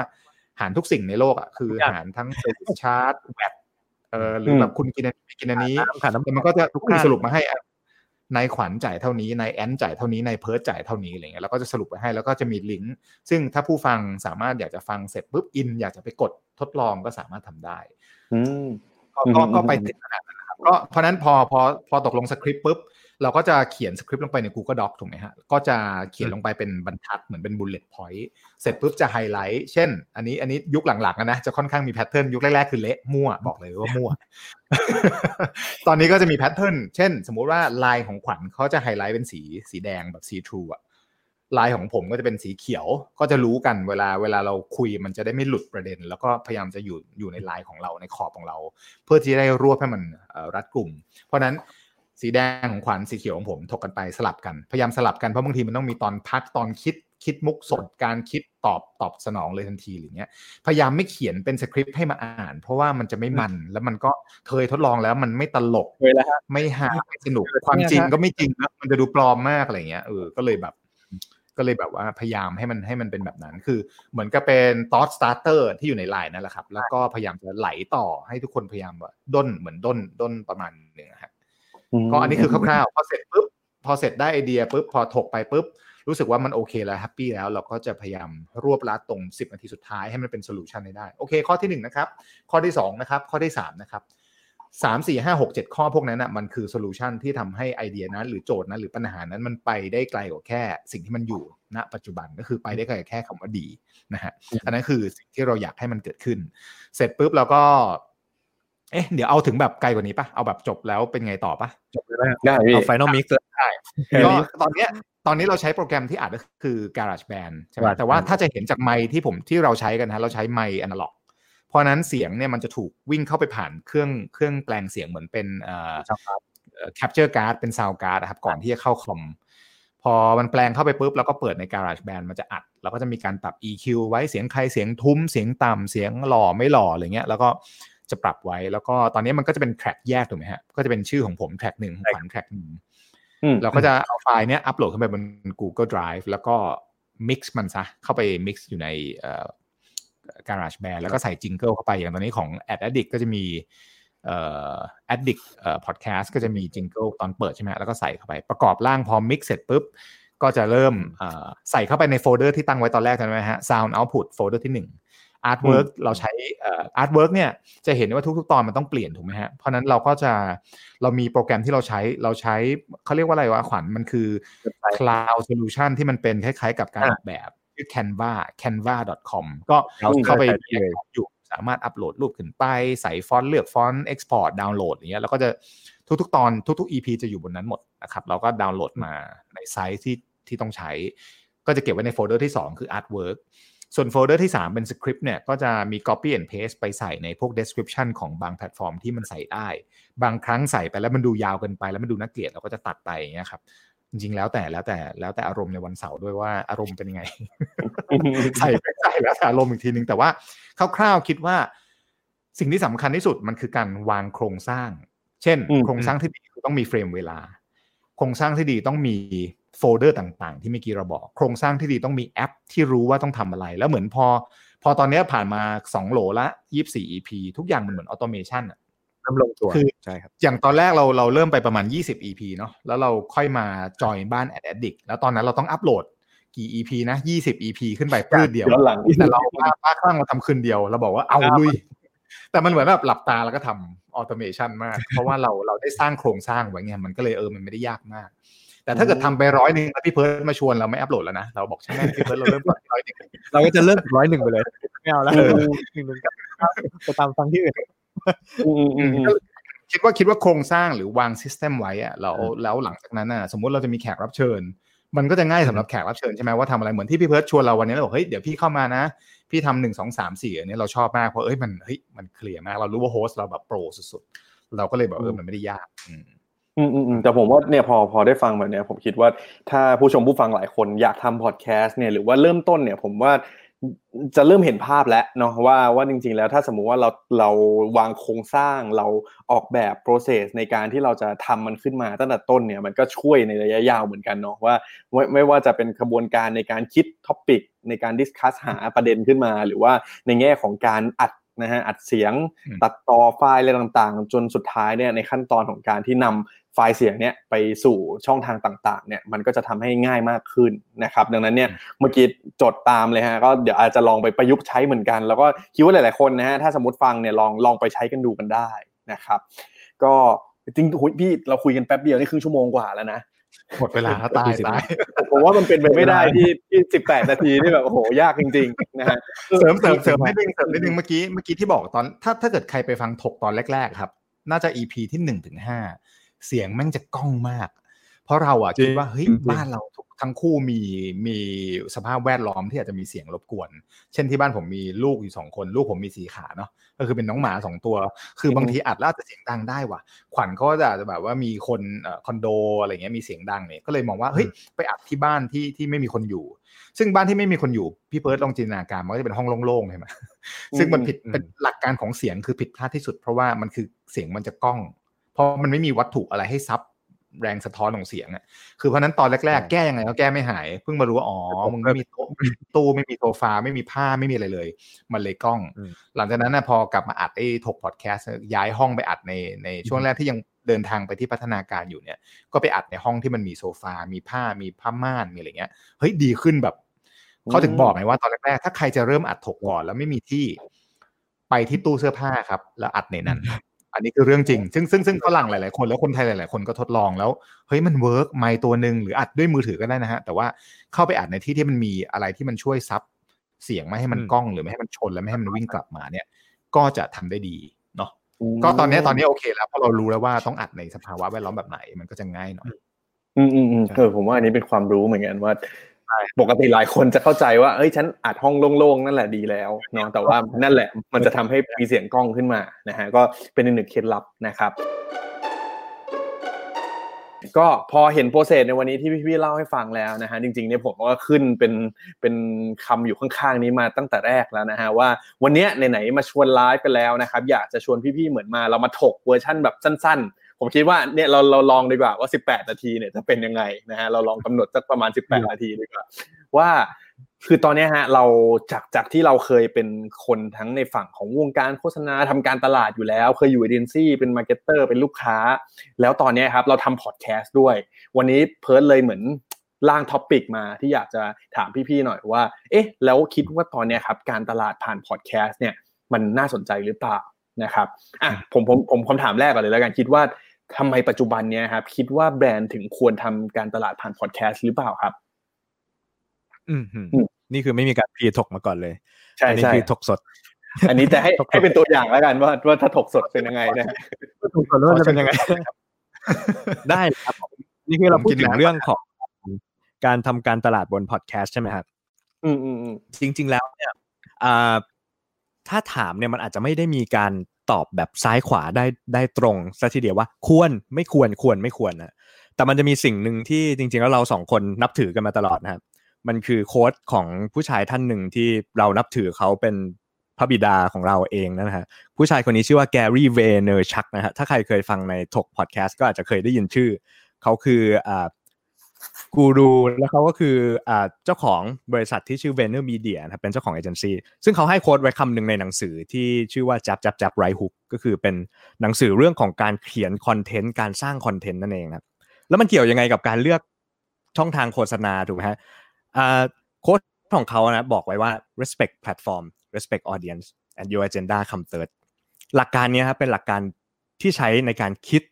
เลือกแพลตฟอร์ม เลือกโฆษณาเลือก เลือกอะไรก็แล้วแต่ช่องทางการมีเดียต่างๆ ของแบรนด์ ซึ่งเราอะครับสองคนเราคิดกันมาโดยตลอดไม่ว่าจะเป็นตั้งแต่ที่สมัยเราทำเอเจนซี่เอ้ยทำทำแบรนด์มาจนถึงทุกวันนี้พี่อันก็จะพูดใส่หูผมตลอดว่า respect platform respect audience เพราะฉะนั้นนะฮะก่อนที่เราจะมาเลือกว่า ควรลงในพอดแคสต์ไหมหรือควรไปอยู่ที่ไหนไหมอะไรเงี้ยเราควรที่จะ respect คนเหล่านี้ก่อนว่าสุดท้ายแล้วสิ่งที่เราจะเอาไปให้เขาหรือสิ่งที่เราจะนำไปโฆษณาในช่องทางเหล่านั้นเนี่ยมันเป็นการให้เขาหรือเราต้องการจะไปดึงเขามา เราจะยัดไลฮุกใส่เขาเลยไหมหรือว่าเราจะจับเขาก่อนอะไรเงี้ยอันนี้น่าจะเป็นแนวคิดเบื้องต้นนะที่ผมคิดว่าควรที่จะมีก่อนที่เราจะไปเลือกว่าควรหรือไม่ควรนะพอดแคสต์หรือว่าจะไป YouTube ดี หรือจะไปช่องทางไหนดีอะไรเงี้ยอันนี้ในฝั่งฝั่งของ แต่จริงๆมันก็ไม่จริงเสมอไปนะ คืออันนี้แบบถกอ่านะเราเราไม่เห็นด้วยกันได้ตลอด ก็ครับผมคืออย่างเมื่อกี้ขับรถกลับบ้านรีบตะลิตะเหลือกมากกลัวจะมาสแตนบายไม่ทัน ก็ก็แต่ระหว่างขับรถเนี่ยไม่ได้เลือกจะฟังวิทยุสักเท่าไหร่เดี๋ยวนี้ไม่ค่อยได้ฟังก็จะเปิดพอดแคสต์ฟัง ก็จะมีเอ่อล่าสุดวันนี้เลยอะครับ ที่มันจะมีแพลตฟอร์มอันหนึ่ง launch จากธนาคารหนึ่งธนาคารอืมซึ่งตอนเนี้ยถามว่าถ้าธนาคารอยากจะทำ การแถลงข่าว อยากจะเล่าให้คนฟัง อยากจะเจาะลึกในรายละเอียดว่าแพลตฟอร์มนี้มันทำอะไร คิดมาจากอะไร เบื้องลึกเบื้องเบื้องเบื้องตื้นเขาคิดมาจากอะไรอย่างเงี้ยฮะคือตอนนี้ไปทำที่ไหนฮะ หรือว่าคนเขารู้อยู่แล้วพฤติกรรมคนอ่านตัวหนังสือน้อยลง หรือว่าเสพของมันน้อยลง เพราะฉะนั้นเราเชื่อว่าเขาก็จะมองว่าโอเค ถ้าแบบนั้นถ้าอยากจะพูดของเยอะไม่ได้เป็นโฆษณานะครับเขาอยากจะเล่าเยอะๆอยากจะพูดเบื้องลึกเบื้องหลังยาวๆเนี่ย พอดแคสต์เป็นอีกหนึ่งวิธีที่ที่ช่วยได้ แล้วก็เขาได้เล่าด้วยตัวเอง ไม่ใช่ผ่านฝีปากกาหรือผ่านเอ่อเอ่อคีย์บอร์ดของของของผู้เล่าข่าวอย่างเดียวเนี่ยก็คือมันก็แล้วแต่บางทีมันไม่จำเป็นหรอกหรือแบบเฮ้ยคนจะสนใจไหมว่าแบบเอาเรื่องแพลตฟอร์มว่าฉัน launch ฉันเห็นช่องทางทางการตลาดตรงนี้ เพราะว่าในอดีตมันมีการส่งแบบนี้คิดค่า GP นู่นนี่นั่น แต่จริงๆแล้วกลายเป็นว่าคนฟังยับเลยนะฮะคือทุกคนถามหมดส่งพอดแคสต์ให้ฟังแบบฟังหรือยังอันนี้พอดีผมผมธุรกิจอื่นอีกอันหนึงผมมีร้านอาหาร คนก็เลยส่งมาเฮ้ยพี่แบบพี่ไม่ต้องเสีย GP แล้วนะเว้ยมันมีแบบธนาคารนี้เขาออกแพลตฟอร์มมาอะไรเงี้ยพี่ลองดูอะไรเงี้ยคือเราเห็นตั้งแต่เช้าจนเราต้องฟัง พอฟังเสร็จปุ๊บยิ่งแบบโอ้โหโดนใจมากนี่ไม่ได้ไม่ได้ขายเขานะแต่รู้สึกว่า เราเริ่มสัมผัสจิตวิญญาณได้ว่าเฮ้ยเขาไม่ได้ launch แพลตฟอร์มนี้ for the sake of launching แต่เขามีความตั้งใจจริงว่าทำไม คนไทยไม่มีโอกาสที่จะ improve เรื่องต้นทุน ไม่ว่าคุณจะเป็นคนขับมอเตอร์ไซค์หรือคุณจะเป็นเจ้าของร้าน หรือคุณจะเป็นคนสั่งอาหาร คุณสามารถทำได้แล้วเขาไม่เอากำไรเลย ซึ่งแบบอ๋อพอได้ฟังอย่างนี้แบบ เลยบอกน้องที่ร้านรีบลงทะเบียน เมื่อเขาปล่อยปุ๊บแล้วให้ไปลงทะเบียนเลยอย่างเงี้ย คือคือพอดแคสต์มันเป็นโอกาสที่ทำให้คนเข้าใจอะไรได้ลึกซึ้งมากขึ้น เพราะว่าปัจจุบันเนี้ยเชื่อว่าคนใช้เวลาบนแพลตฟอร์มต่างๆ ค่อนข้างเยอะเสพของบนมือถือได้เยอะมาก อย่างคนไทย เรารู้กันอยู่ข้อมูล public อะเราไปเสิร์ชหาอะไรคนไทยใช้เวลาบนมือถือห้าชั่วโมงต่อวัน คนอเมริกาใช้ประมาณสามชั่วโมง หรือว่ายุโรปสามสี่ชั่วโมงคนไทยห้าชั่วโมง เกือบเป็นแชมป์โลกนะ ติด top three คราวเนี้ยเวลาบนมือถือห้าชั่วโมงอะถ้าคุณบอกว่าคุณจะโฆษณาผ่านแพลตฟอร์มดิจิตอลทั้งหมดโซเชียลมีเดียมันก็แย่งกันจะตายแล้วถูกไหมมีตั้งหลายหลายร้อยแบรนด์ในประเทศอย่างเงี้ยเพราะฉะนั้นพอดแคสต์เนี่ยมันไม่ใช่แค่เป็นทางเลือกในการอธิบายของยาว แต่มันคือ มันคือเบื้องลึกเบื้องตื้นสำหรับคนปัจจุบันซึ่งหาทางออกหรือหาทางเลือกในการเสพคอนเทนต์น่ะบางคนแบบไม่ได้ว่างขณะที่ขับรถกูจะอ่านอะไรได้ล่ะเสพมือถือก็เดี๋ยวรถชนหรือตำรวจจับถูกไหมเพราะฉะนั้นการเปิดฟังอะไรเป็นเพลินๆมันก็สนุกหรือบางคนมัลติทัสก่อนหน้านี้ก่อนโควิดผมเป็นคนไม่ชอบขับรถในอดีตชอบมากตอนนี้ไม่ชอบเลย แล้วก็ ขึ้นรถไฟฟ้าไปทำงานทุกวันมาเป็นเวลา 2-3 ปีนะครับก็จะฟังพอดแคสต์ไปด้วย แล้วก็เสพอย่างอื่นไปด้วย เพราะฉะนั้นนะเราสามารถทำได้ 2 อย่างในเวลาเดียวกัน ซึ่งผมเลยมองว่าในในฐานะนักการตลาดคุณไม่ควรมองข้าม แต่ว่าถามว่ามันเหมาะไหมคงต้องเจาะกันเป็นแคมเปญ by แคมเปญเพราะบางทีคุณอะสมมติคุณบอกว่าคุณออกไอติมรสใหม่อย่างเงี้ยแล้วคุณจะมาพูดพอดแคสต์ถามว่ามันใช่หรือเปล่า แปลว่าคุณอาจจะไม่ได้ respect คนฟังละ หรือคุณอาจจะไม่ได้เข้าใจว่าแพลตฟอร์มพอดแคสต์มันทำแบบนั้นได้หรือเปล่า มันไม่ใช่วิทยุแล้วมีโฆษณาแทรกมาตรงกลางถูกไหมฮะ ยกเว้นแต่ว่าเรามีเออเหมือนคล้ายๆ pre roll นะ คือก่อนเปิดพอดแคสต์มันมี audio สปอตแล้วพูดว่าไอติมนี้มันอร่อยยังไง แล้วแบบใช้สุ้มเสียงใช้ ASMR หรือใช้อะไรก็ได้เทคนิคที่มันเกี่ยวกับการฟัง มาช่วยอธิบายอรรถรสของไอติม เฮ้ยมันอาจจะ work ขึ้นมาก็ได้ ไม่ได้บอกว่าไม่ work เพราะนั้นอะ ก่อนอื่นก็คืออย่ามองข้ามมันก่อน แล้วก็ค่อยคิดว่ามันเป็นยังไง คือ อันนี้เราก็มีการไปเสพเทรนด์มา คืออย่างแพลตฟอร์มที่เราใช้ของพอดแคสต์เมืองนอกอะเรา เราใช้ตอนแรกที่อัปโหลดแพลตพอดแคสต์ขึ้นไปเนี่ยเขาจะมีให้เราเลือก option ว่าเราจะ opt in ไหมจะติ๊กเข้าร่วมการให้เขามี ad มามา run แพลตฟอร์มเราหรือเปล่าเขาก็จะเลือกให้ถ้าเกิด ถ้าเกิดคอนเทนต์เรามันมันมันมีคนฟังเยอะ มันก็จะมันก็จะดูด ad อัตโนมัติเป็น monetization คล้ายๆกับแพลตฟอร์ม YouTube Facebook ต่างๆแหละครับ แต่ว่าเนื่องจากเราไปใช้แพลตฟอร์มต่างชาติ แล้วคอนเทนต์ส่วนใหญ่ที่คนฟังเป็นเป็นคอนเทนต์ต่างชาติ ก็เลยคนคอนเทนต์ไทยอาจจะไม่ได้ดังมากก็เลยไม่มี ad เข้ามา แต่ว่าคิดว่าในฐานะการนักการตลาดไม่ควรมองข้าม แต่ต้องมาคิดต้องคิดสำหรับมันอะคืออย่าเอา อย่าเอาวิทโฆษณาวิทยุ หรืออย่าเอาโฆษณาทีวี และอัดแอปมาแปะในพอดแคสต์อย่างเงี้ย อาจจะโดนอาจจะโดนก่นด่าได้ แต่ว่าถ้าคุณสร้างคุณเห็นมันว่าเฮ้ยมันเจ๋ง แล้วเราสร้างโฆษณาขึ้นมาเพื่อมัน ผมว่ามีทางไปได้สำหรับพอดแคสต์อืมอืมอืมอืมนี่แค่คำถามเดียวนะฮะนี่ผมสรุปได้แล้วกันได้ว่าหมดว่าว่าจากที่พี่ได้ๆแชร์มามุมมองมาเมื่อสักครู่เนี้ยอันนี้ผมสรุปก็คืออย่างแรกก็คือ เราควรจะรู้จักมันทำความเข้าใจมันก่อน ว่าเอ๊ะพอดแคสต์มันเป็นยังไงเสน่ห์มันอยู่ตรงไหน คนที่เขาฟังปกติเขาจะฟังเพราะอะไรเขาฟังตอนไหนอะตอนขับรถตอนเดินทางตอนอะไรอย่างนี้ไหม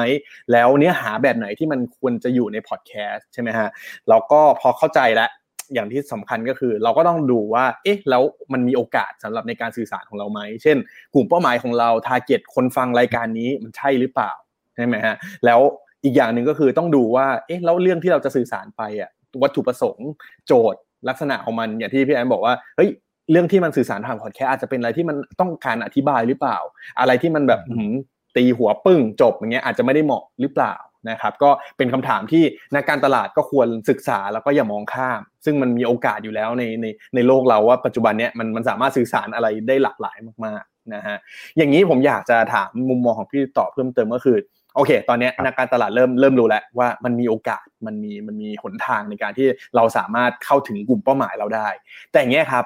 แน่นอนว่าถ้าสมมติว่าพูดถึงพอดแคสต์ในปัจจุบัน เราจะเห็นเลยว่ามันเยอะมากๆเนาะเห็นแบบผุดมาทุกๆวันนะครับ อย่างเงี้ยอะสมมติเราเรารู้แล้วว่าเราอยากจะคว้าโอกาสเนี้ยในการสื่อสาร แต่ step ต่อไป พี่คิดว่าในมุมของนักการตลาดเองเขาควรจะเลือกช่องที่จะไปลงเนี่ย ยังไงบ้าง มันมีปัจจัยมันมี factor อะไรที่ควรที่ควรนึกในส่วนนี้บ้างครับ อืมอืมวิธีการเลือกช่องให้พี่ขวัญเริ่มก่อนเนี่ยพี่ขวัญเตรียมมาได้ยังไงนะเราเตรียมกันตอนไหนนะได้ข่าวว่าถกสดนะฮะถกสดคำถามเมื่อกี้เพิ่งเคยได้ยินครั้งแรกนะบัดนี้เลยนะเชิญเลยครับอะตอบตามประสบการณ์เท่าที่เคยมีแล้วกันนะฮะ ก่อนที่เราจะไปลงไปถึงในการเลือกแพลตฟอร์ม หรือว่าเลือกรายการทั้งหลายแหล่เนี่ยครับผมว่าเรามองย้อนกลับมาหาตัวเองก่อน มองถ้าเราเป็นแบรนด์เรามองย้อนกลับมาหาตัวเรา ว่าจุดประสงค์ objective จริง ๆ ของเราณแคมเปญนั้น หรือณ period นั้นณช่วงเวลานั้นเราต้องการอะไร แล้วเราต้องการจะบอกอะไรกับใครลำดับที่สองก็คือกลับมาดูว่าจุดยืนของแบรนด์เราเนี่ยมันเหมาะสมไหมกับรายการที่เราที่เรากำลังจะเลือกซึ่งจริง ๆ แล้วอะถ้าพูดถึงว่าพอดแคสต์ ในเมืองไทยมันก็มีหลากหลายมากมายแล้วไม่ว่าจะเป็นสายครีเอทีฟสาย business สาย money สายไฟแนนซ์มีเยอะแยะมากมาย ผมว่าเราที่ที่แบรนด์จะต้องคิดให้ดีน่าจะต้องเป็นเรื่องของการกลับมามองที่จุดยืนมากกว่า ว่าแบบว่าสุดท้ายแล้วเนี่ยสิ่งที่เราต้องการจะเอาไปให้เขาอะมันคืออะไร พยายามจะมองให้มันเป็นการให้มากกว่า เพราะว่าผมรู้สึกว่าคนที่ฟังพอดแคสต์ครับฟังด้วยจิตที่ตั้งใจกว่าการดูทีวี หรือการเล่น Facebook หรือการเล่นแพลตฟอร์มอื่น ทำไม ผมรู้สึกว่าพอการที่เราเปิดเสียงอะไรสักอย่างหนึ่งฟังไว้ แล้วเราทำกิจกรรมอื่นๆมันคนคนนั้นจะต้องมีความตั้งใจในการฟังไอ้คลิปบ้านนั่นระดับหนึ่งถึงจะยอมเปิดไว้เพื่อที่จะทำอะไรอย่างอื่นด้วยแล้วก็เลยรู้สึกว่ามันมีความตั้งใจในการมันมี attention อยู่ในนั้น เพราะฉะนั้นสิ่งที่เราจะไปให้เขาก็ต้องกลับมาคิดอีกว่า เราจะอะไรให้ให้เขาไม่ใช่แบบอย่างที่เมื่อกี้พี่อันยกตัวอย่าง โอ้ฉันออกไอติมรสส้มนะจ๊ะปึ้งแทงตีหัวแม่งอย่างเงี้ยก็ก็มันก็จะแปลกถูกไหมฮะมันอาจจะต้องแบบออกมาคุยกันก่อนว่าโอ้รสส้มของฉันรสส้มของฉันเนี่ยนะมาจากญี่ปุ่นเมืองนู้นเมืองนี้อะไรอย่างนี้ คือคิดว่ามันพอเรากลับมาดูที่จุดยืนเสร็จปุ๊บเรามามองว่าคอนเทนต์ที่เราจะมอบให้เขาทำให้เขา benefit กับคอนเทนต์เรามันเป็นยังไง แล้วเราก็ค่อยมาลงลึกว่าสุดท้ายแล้วเราจะไปปล่อยที่ไหนได้บ้าง ประมาณนั้นสำหรับของผมนะเดี๋ยวขอเชิญพี่แอนนะ ผมมองอีกแบบหนึ่งคือเนื่องจากพอดแคสต์ในไทยยังมีผมผมมองว่ามันยังมี category หรือหมวดหมู่ที่น้อยถูกไหมฮะ เพราะฉะนั้นความน้อยเนี่ยจริงถ้าถ้ามองมุมกลับจากขวัญน่ะคุณหวานไปเลย หรือหรือสมมติว่าคุณคิดว่าเฮ้ยแม่งมีอยู่เจ็ดหมวดหมู่ซัดทุกอันไม่แคร์ว่าคุณพูดเรื่องข้อแนะนำทางการเงิน แต่โฆษณาไอติมทำไมโฆษณา มันมีปัญหาอะไรเนื่องปะมันก็เหมือนเลยในสมัยโบราณที่แบบว่าเราโฆษณาไอติมในช่วงของเวลาข่าวทำไมจะโฆษณาไม่ได้ถ้ามันเป็น ถ้ามันเป็นพรามไทม์หรือโฆษณามวยเอ้ยตอนตอนต่อยมวยแล้วโฆษณาไอติมก็ทำได้ หรืออีกแบบหนึ่งอีกมุมหนึ่งเลยก็คือ ถ้ามันยังไม่มีหมวดหมู่นี้ คุณสร้างขึ้นมาไหมล่ะถูกไหมฮะเนื่องจากว่าสมมุติว่าถ้าเกิดเราเป็นสมมติเราขายเฟอร์นิเจอร์แล้วกัน เป็นแบรนด์ที่ใหญ่มาก แล้วก็ยังไม่เคยมีใครพูดเรื่องนี้ทำไมเราไม่ไปคุยกับคนที่เขาทำพอดแคสต์แล้วบอกว่าเฮ้ยเราต้องการมองยาวๆเราต้องการขายเฟอร์นิเจอร์ไปตลอด 18 เดือนสมมติอะปีครึ่ง คุณสร้างพอดแคสต์โปรแกรมหนึ่งขึ้นมาได้ไหมพูดถึงเรื่องของ การ maintenance บ้านช่องคอนโดอะไรที่คุณอยู่ หรือพูดถึงเรื่องของการก่อสร้างเทคนิคต่างๆทิปส์แล้วก็ทุกๆ EP เนี่ยมันมีการสอดแทรกเรื่องของการขายเฟอร์นิเจอร์เข้าไป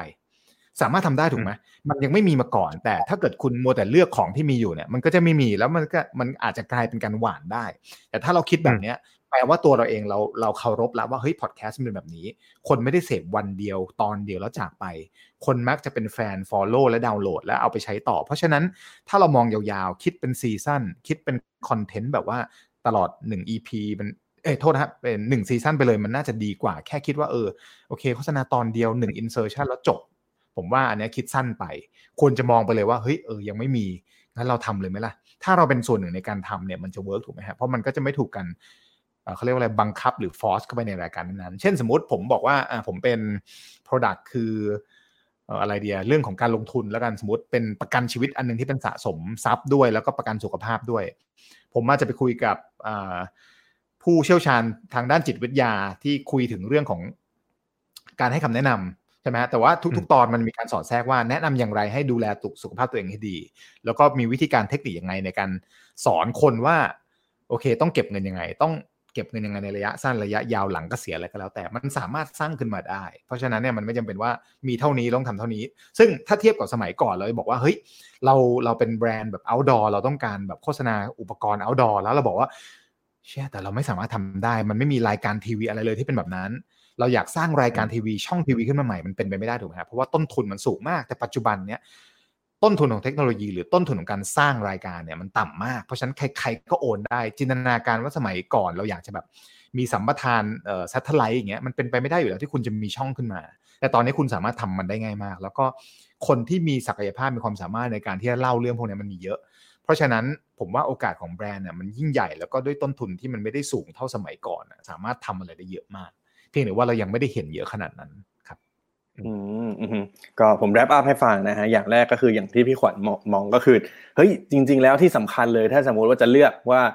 อยากจะไปลงเนี่ยพอดแคสต์แล้วแต่ว่าจะเลือกช่องอะไรดี ให้กลับมาดูที่ตัวแบรนด์นะฮะว่า objective ว่าอะไรเป็นยังไง แต่สำคัญที่สุดก็คือเรื่องของคาแรคเตอร์เรื่องของจุดยืนของแบรนด์ด้วยว่า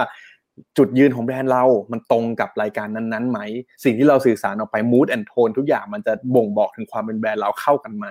นะครับอืมส่วนในมุมของพี่แอนก็คือ เฮ้ย จริง ๆ แล้วเนี่ยมันก็ไม่ได้ตายตัวไปทีเดียวเนาะว่าแบบเอ้ยมันจะลงแบบตีหัวเข้าไม่ได้ แต่ว่าสุดท้ายแล้วมันยังเหมือนเป็นโลกใหม่ที่เราสามารถลองไอเดียได้หลากหลายเหมือนกันเนี่ยนอกจากมองว่ามันเป็น placement แล้ว อาจจะมองว่าเฮ้ยมันมันคือการที่เราสามารถ create ช่องคอนเทนต์รายการของเราเองขึ้นมาก็ได้เหมือนกัน นะฮะซึ่งถ้าตอนนี้ลูกค้าดูอยู่เนี่ยทางเราก็สามารถทำช่วยทำได้นะครับชื่อได้เลยนะครับนี่ติดต่อขอบคุณมากครับผมนะฮะก็ผมผมว่าประมาณนี้แล้วกันวันนี้เป็นการแบบถกให้เห็นสั้นๆเนาะในมุมมองของเรื่องนี้นะครับ ก็จะเห็นว่ามันมีโอกาสมันมีหนทางของมันแน่นอนนะครับ ซึ่งเราก็ต้องลองเรียนรู้ต้องลองทำมันจริง ๆ ต่อไปนะครับ เมื่อสักครู่ตอนที่พี่แอนพูดตอนแรกว่าตอนเนี้ย ถกพอดแคสต์อ่าตอนนี้เรากลับนะฮะกลับเลิกเลิกเลิกถกมุมถกแล้ว เรากลับมากลับมาอยู่ในในโหมดของการกลับมาคุยกับถกพอดแคสต์เหมือนปกตินะฮะครับตอนนี้พี่แอนบอกว่าเราอยู่เลเวลหนึ่งอ่าแสดงว่าแผนในอนาคตต่อไปนี่คือจะมีอะไรต่อบ้างอะฮะคือแชร์เอาเอาเอาเท่าที่แชร์ได้แล้วกันอืม ได้ได้แชร์ได้แชร์ได้ก็ได้เลยแชร์ไปเลยคือ ถ้าเราทำช้าเราก็เสียโอกาส เพราะฉะนั้นเราต้องพูดไปก่อนเลยว่าเราจะทำก็ใช่คือเลเวลหนึ่งหรือเวอร์ชันหนึ่งจุดเกี่ยวศูนะนย์มันคือการมันคือการตอกเสาเข็ม ทดลองด้วยตัวเองก่อนว่าเราทำได้ เพราะเราต้องการหาสตางค์จากสิ่งนี้ เราไม่ได้ทำเพราะ passion อย่างที่บอกไปแล้ว มันข้ามอายุนั้นมานานแล้ว สังเกตจากผมที่หายไปหมดแล้วเนี่ยมันมันเลยวัย passion ไปแล้ว ก็เลยมองว่าการการตอกเสาเข็มคือการให้เราตัวเองเรารอบรู้ก่อนว่าด้วยว่าพอดแคสต์ทำยังไง เขาต้องการฟังอะไรแล้วเราทำเป็นจริงหรือเปล่าสเต็ปที่ 2 เราจะเริ่มถกเนี่ยครับก็ก็ก็จะขยับหัวข้อให้มันเจาะลึกลงมากขึ้น ซูมเข้าไปมากขึ้น ให้มันเกิด interest ที่มันใหญ่พอแล้วก็เขาเรียกว่าอะไรฮะมันป๊อปพอที่คนจะรู้สึกว่าเฮ้ยเออโอเครายการมันเริ่มใหญ่คนมันเริ่มฟังเยอะมันเริ่มมีตัวตนมากขึ้นใช่ไหมฮะ เวอร์ชัน3 เรามองว่าจริง ๆ เราอยากจะจัดถกเป็นไลฟ์ไปเลยไม่ได้เป็นพอดแคสต์เพราะนั้นอะมันอาจจะกลายเป็นรายการไลฟ์แม้กระทั่งถึงในอนาคตที่มันจะเป็นไลฟ์ณสถานที่ จริง ๆ เรามองว่ามันคือการทดแทนรูปแบบบางอย่าง เช่น รูปแบบการถแถลงข่าวบางอย่าง ซึ่งอาจจะเล่าของไม่ได้เต็มที่ทำไมไม่ทำการถกและทำการเหมือนกับเป็นการทดแทนสิ่งนั้นไปเลย หยิบจับของมาพูด หยิบจับ Product มาพูด หยิบจับไอเดียมา พูดกันไปเลย เพราะว่ามันจะก่อให้เกิดการถกต่อไป คือหมายความว่าคนฟังก็จะเอาไอเดียพวกนี้ไปคบคิด ไปวิเคราะห์กันไปแชร์กันต่อ แล้วก็พูดกันต่อไปได้ แทนที่มันจะเป็นการเสพฝ่ายเดียว เช่น เห็นอาร์ติเคิลแล้วก็เออดูดูไปแล้วก็แชร์บ้างไม่แชร์บ้าง ก็เลยมองว่าเพราะนั้นเนี่ย transition ของมันก็คืออ่าเริ่มทำ podcast เริ่มอัดแบบ passive เสร็จปุ๊บ อาจจะมีการกระเถิบมาในถึงขั้นตอนของการเจาะลึกก่อให้เกิด interest ที่ใหญ่ขึ้นนะครับ เช่นตอนนี้เราเริ่มพยายามทำเรื่องของการตลาด branding อะไรเงี้ย ก็จะเริ่มเห็นว่าเฮ้ยคนมีคน feedback มากขึ้น แล้วก็สนใจมากขึ้น บางคนก็ติดต่อมาเฮ้ยเรื่อง brief ที่ว่ามีแบบเป็น template ป่ะสามารถมี template ไหมทำไมไม่ทำ template มาเผื่อเอาไปใช้ ซึ่งเราคิดเออว่ะหรือว่ากูทำ template ขายไปเลยดีไหม ซึ่งอาจจะไม่ได้ขนาดนั้น แต่เวอร์ชัน3 ก็คืออ้าวโอเคงั้นเราไปหยิบจับเลยไหมเช่น สมมติว่ามีคนอยากจะ launch สินค้า เราเอามาถกกันเลยไหมว่า ถ้าคุณกล้าจริงอะของคุณดีไม่ดีมันเป็นยังไง มันคือ advertising แบบโบราณนะแต่ถูกนำเสนอในรูปแบบของ podcast เอ่ออาจจะเป็นพอดแคสต์แบบอัดก็ได้ หรือจะเป็นพอดแคสต์แบบแบบแบบไลฟ์เป็นรายการแบบนี้เห็นหน้าเห็นตาก็ทำได้เช่นกัน เพราะฉะนั้นนั่นคือที่เรามองเอาไว้ ก็ผมว่าจังหวะมันประจวบเหมาะมาก เพราะว่าวันนั้นที่ที่พี่เพิร์ดโทรหาขวัญเนี่ยซึ่งมันเป็นวันที่เราคุยคุยถกกันพอดีเสร็จ แล้วก็อืมพี่เพิร์ดชวนพอดีว่าเฮ้ยมาทำรายการเข้าช่องไหมครับพี่นู่นนี่นั่นเนี่ย ซึ่งมันก็ตอบโจทย์เพราะเรากำลังเรากำลังเทสกันอยู่แล้วว่าเราจะไปทางไหนดีวะเราจะไปถกใช่เรื่องแบบสังคมโลกอย่างปเดีกยวติมัน ก็ดูแมสมากเราก็ไม่ใช่แบบว่า เราก็ไม่ใช่คนเอ็กซ์เพรสที่จะมาอ่านข่าวอะไรแบบเนี้ยหรือว่าเอ๊ะพอพอพูดถึงแอดอดิกปุ๊บเฮ้ยเออแม่งเข้าทางซึ่งในในอดีตเราเคยล้มลุกคลุกคลานในวงการนี้มาบ้างอะไรเงี้ยก็น่าสนใจก็เลยมองว่าเออถ้าเราสามารถบิวตัวตนตรงนี้ให้มันใหญ่ขึ้นกว้างขึ้นแล้ว แล้วมันชัดขึ้น มันก็น่าสนใจ แล้วในอนาคตเราจะได้ใช้ตรงเนี้ยเป็นสะพานทอดต่อไปในเวอร์ชันที่สามอะไรอย่างเงี้ยฮะก็ไม่รู้ขวัญพี่พี่ตกตรงไหนก็เดี๋ยวเสริมเสริมได้เลยฮะจริงๆครบถ้วนครับ ครบถ้วนก็ อย่างที่บอกก็คือเราก็ค่อยๆ พัฒนาไปเรื่อยๆ แต่ว่าจริง ๆ ตอนช่วงหักเหระหว่างสังคมกับแบรนด์นี่ก็นี่ก็มีผลกับพวกเราเหมือนกัน เพราะว่าจริง ๆ แล้วตอนแรกอะพอเราพูดกันถึงเรื่องเรื่องสังคมอะมันมีความมันมันมันมันมันตรงที่เหมือนแบบมันใกล้ตัวคน ไม่ว่าจะเป็นเรื่องแท็กซี่ เรื่องฟุตบาทเรื่องกรุงเทพมหานครเรื่องอะไรก็แล้วแต่แต่พอสุดท้ายแล้วอะพอเราไม่ใช่แบบ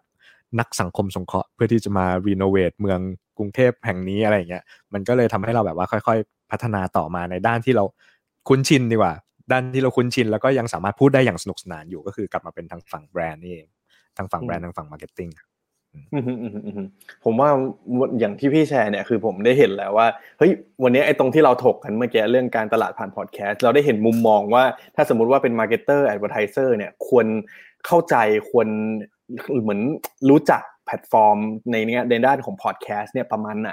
แต่ว่าเมื่อสักครู่เนี่ยเราก็ได้อีกเห็นมุมมองเหมือนกันว่าในมุมของคนทำจริงๆ เราก็ต้องมีการวางวางเหมือน milestone อะไรบางอย่างเหมือนกันเนาะในการที่เราจะต้องพัฒนามันจนวันหนึ่งถ้าสมมติว่าเราตั้งมันตั้งแต่แรกอยู่แล้วว่าเฮ้ยเราอยากจะ drive มันเป็น business ให้ได้ ต้องหาเงินกับมันให้ได้เนี่ยมันก็จะเป็นอีกทางหนึ่งเหมือนกัน ซึ่งผมคิดว่าวันเนี้ย ผู้ชมผู้ฟังน่าจะได้เห็นหลายมุมมองแล้วแล้วก็อย่าลืมกลับไปถามตัวเองกันนะฮะว่า ถ้าสมมติเราจะทำคอนเทนต์หรืออะไรก็ตามสักอย่างหนึ่งเนี่ยเราจะทำไปเพื่ออะไร ถ้าสมมติว่าเราต้องทำเพื่อแบบหาเงิน มันจะมีการวางแผนแบบหนึ่งเนาะแต่ถ้าเราทำแบบ passion สนุกสนุกเฉยๆมันก็จะมีอีกแบบหนึ่งนะฮะซึ่งตัวอย่างวันนี้ผมคิดว่าน่าสนใจมากที่ได้เชิญพี่ๆทั้งสองท่านมาแชร์ เพราะว่าส่วนใหญ่อะเท่าที่ผมคุยกับคนนู้นคนนี้อะส่วนใหญ่เขาทำแบบโอ้ย passion ทำขำๆอะไรอย่างนี้ แต่ว่าอันนี้เดี๋ยวเรารอติดตามกันต่อไปนะฮะซึ่งวันนี้ถ้าผู้ชมผู้ฟังนะครับ ถ้าใครเป็นลูกค้านะครับ ก็สามารถติดต่อถกพอดแคสต์กันได้ นะฮะก็ดูครับตอนนี้หนึ่งหนึ่งชั่วโมงพอดีเลยฮะเป็นช่วงท้ายๆ ผมอยากจะชวนคุยอะไรเบาๆบ้างแล้วกันนะฮะว่าคือพอคุยกับพี่ขวัญพี่แอนมาเนี่ยจะเห็นว่าเฮ้ยเหมือนเรื่องที่เราถกเนี่ยมันมันก็มีหลากหลายเนาะทั้งในเรื่องของสังคมเรื่องของการตลาดเรื่องต่างๆ แล้วปกติอะฮะที่พี่ๆฟังพอดแคสต์เนี่ยฟังรายการอะไรหรือว่ารายการแนวไหนบ้างอะครับที่ที่ไม่ใช่ที่เราทำเองเนี่ยเราปกติเราฟังอะไรบ้างเพื่อ ผู้ชมผู้ฟังหลายคนจะแบบอ๋ออย่างเงี้ยถ้าฉันอยากรู้อะไรพวกนี้แบบพี่ๆเนี่ย จะได้ลองไปตามฟังบ้างผมให้พี่อันก่อนเลยคถ้ารัของบพี่อันเตรียมถ้าของผมของผมเนี่ยมีมีหลายรายการแต่จะยกบางอันที่สนุกสนุกแล้วกันที่ที่เคยฟังแล้วชอบมากๆ คือฟังทุกเช้าวันจันทร์ก็คือรายการ The Money Coach โดยโค้ชหนุ่มจักรพงศ์เมฆพันธ์จำชื่อได้ด้วย เพราะว่าตอนเข้า intro นี่ชัดมากก็คือน่าจะเป็นของ The Standard หรือเปล่าไม่แน่ใจ ก็ทุกวันจันทร์โค้ชหนุ่มจะมากับคู่หูขออภัยผมจำชื่อคู่หูเขาไม่ได้แต่ว่า สนุกมากก็คือ ตัวเองไม่ได้เป็นคนที่มีพฤติกรรมทางการ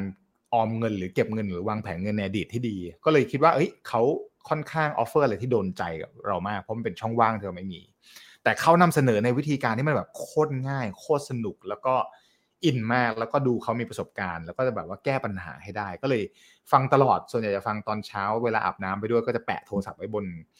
บนห้องน้ำมันก็จะวางไว้แล้วก็ฟังไปด้วย แล้วก็จะ เออสนุกดีก็ฟังไปเรื่อยๆ อันนั้นคือรายการโปรดสุดของผมในอดีตที่ที่ฟังนะฮะมันก็จะเป็นรายการการเงินที่ที่สนุก ที่เหลือก็จะมีทั่วไปฮะอย่างมีพักหนึ่งนะเน็กเอ่อมาทำรายการเกี่ยวกับเรื่องบ้านนะเอ่อก็ก็คือชอบปกติเป็นคนชอบเรื่องการก่อสร้างตกแต่งอะไรเงี้ยชอบมากแล้วรู้สึกว่านันเน็กพูดได้ตรงประเด็นมากเรื่องแบบของปัญหาของช่าง เรื่องวิธีการเลือกวัสดุอะไรเงี้ยมันแบบรู้สึกว่ามันโดนใจมากก็เลยแบบอินฟังแล้วแบบรู้สึกว่าหัวเราะบางทีก็ฟังไปก็หัวเราะไปว่าเออใช่เลยแม่งจะต้องเจอแบบนี้ถ้ามึงก่อสร้างสิ่งนี้นะสิ่งนี้คือเลี่ยงไม่ได้เลยก็ส่วนใหญ่จะฟังสองอันนี้ฮะก็ก็เรื่อยๆ อันที่สามสุดท้ายก็คือจะเป็นเออเออเขาเป็นคุณหมอเออถนัดเรื่องของทางด้านจิตเออจิตเวชเออคุณหมอประเวศนะฮะแกก็ออกมาพูดแล้วเสียงน้ำเสียงคือ topic แกดีอยู่แล้ว เพราะว่าแกเป็นหมอจิตจิตเวชถูกไหมฮะ แต่ว่าน้ำเสียงของคุณหมอฮะมันทำให้เรารู้สึกผ่อนคลาย หรือจริงๆผมจำเป็นที่ต้องไปพบจิตจิตแพทย์ก็เป็นไปได้นะแต่ผมรู้สึกว่าคุณหมอประเวศทำรายการดีมากครับ ก็คือฟังไปด้วยเนี่ยแกจะพูดถึงเรื่องจิตวิทยา แกจะพูดถึงเรื่องพฤติกรรมของคน แกจะพูดถึงพฤติกรรมของเรา เราปรับปรุงตัวได้อย่างไรบ้างอะไรอย่างเงี้ยซึ่งพอฟังไปแล้วรู้สึกว่า บางครั้งมันให้สติแล้วมันให้สมาธิกับเราก่อนที่เราจะไปทำอะไรก็ตามเนี่ย ก็เลยของคุณหมอประเวศแกจะมาวันอาทิตย์ตอนกลางคืน ก็เหมือนกับเป็นการวีชาร์ตตอนจบสัปดาห์บางทีก็ฟังแล้วหลับไปบ้างไม่ได้ใจความเลยเลย แต่ว่าเสียงแกเนี่ยจะอยู่ในในในโสดประสาทเราทำให้เรารู้สึกว่าเออมันมีสมาธิอะไรเงี้ยของผมมีสามรายการเมื่อกี้อืมนะครับพี่ขวัญแล้วครับ อ่าของผมอ่าเดี๋ยวขอจะจะขอเป็นยกตัวอย่างไปแบบไปฉีกไปจากทางทางของพีแอนแล้วกันเพราะว่าจริงๆรายการที่เราฟังก็คล้ายๆกันอยู่แล้วอ่า ของผมก็จะขอแนะนำไปเป็นทางของฝั่งต่างประเทศบ้างแล้วกันนะครับเพราะว่าจริงๆอะผมก็ชอบในเรื่องของพวกเอ่อ self development หรือว่าพวกาการอ่านหนังสืออะไรอย่างเงี้ยแล้วก็จะชอบตามตามตามพอดแคสต์ของคนที่เขาเขียนหนังสือ ก็จะมีคนหนึ่งคนแรกเลยก็คือชื่อ Matt Diavela นะครับเขารายการของเขาชื่อ The Ground Up Show ก็คือจะเป็นการเอาคนประสบความสำเร็จนี่แหละครับของที่ทางอเมริกาแล้วก็มาพูดคุยกันเป็นในรูปแบบง่ายๆอะ simple ก็คือเหมือนถามตอบกันคุยกันสนุกสนานอะไรเงี้ยก็ก็ถือว่าเป็นรายการที่ดี ซึ่ง จริง ๆ ก็เป็นหนึ่งในดวงใจเหมือนกันที่แบบว่าฟังตลอด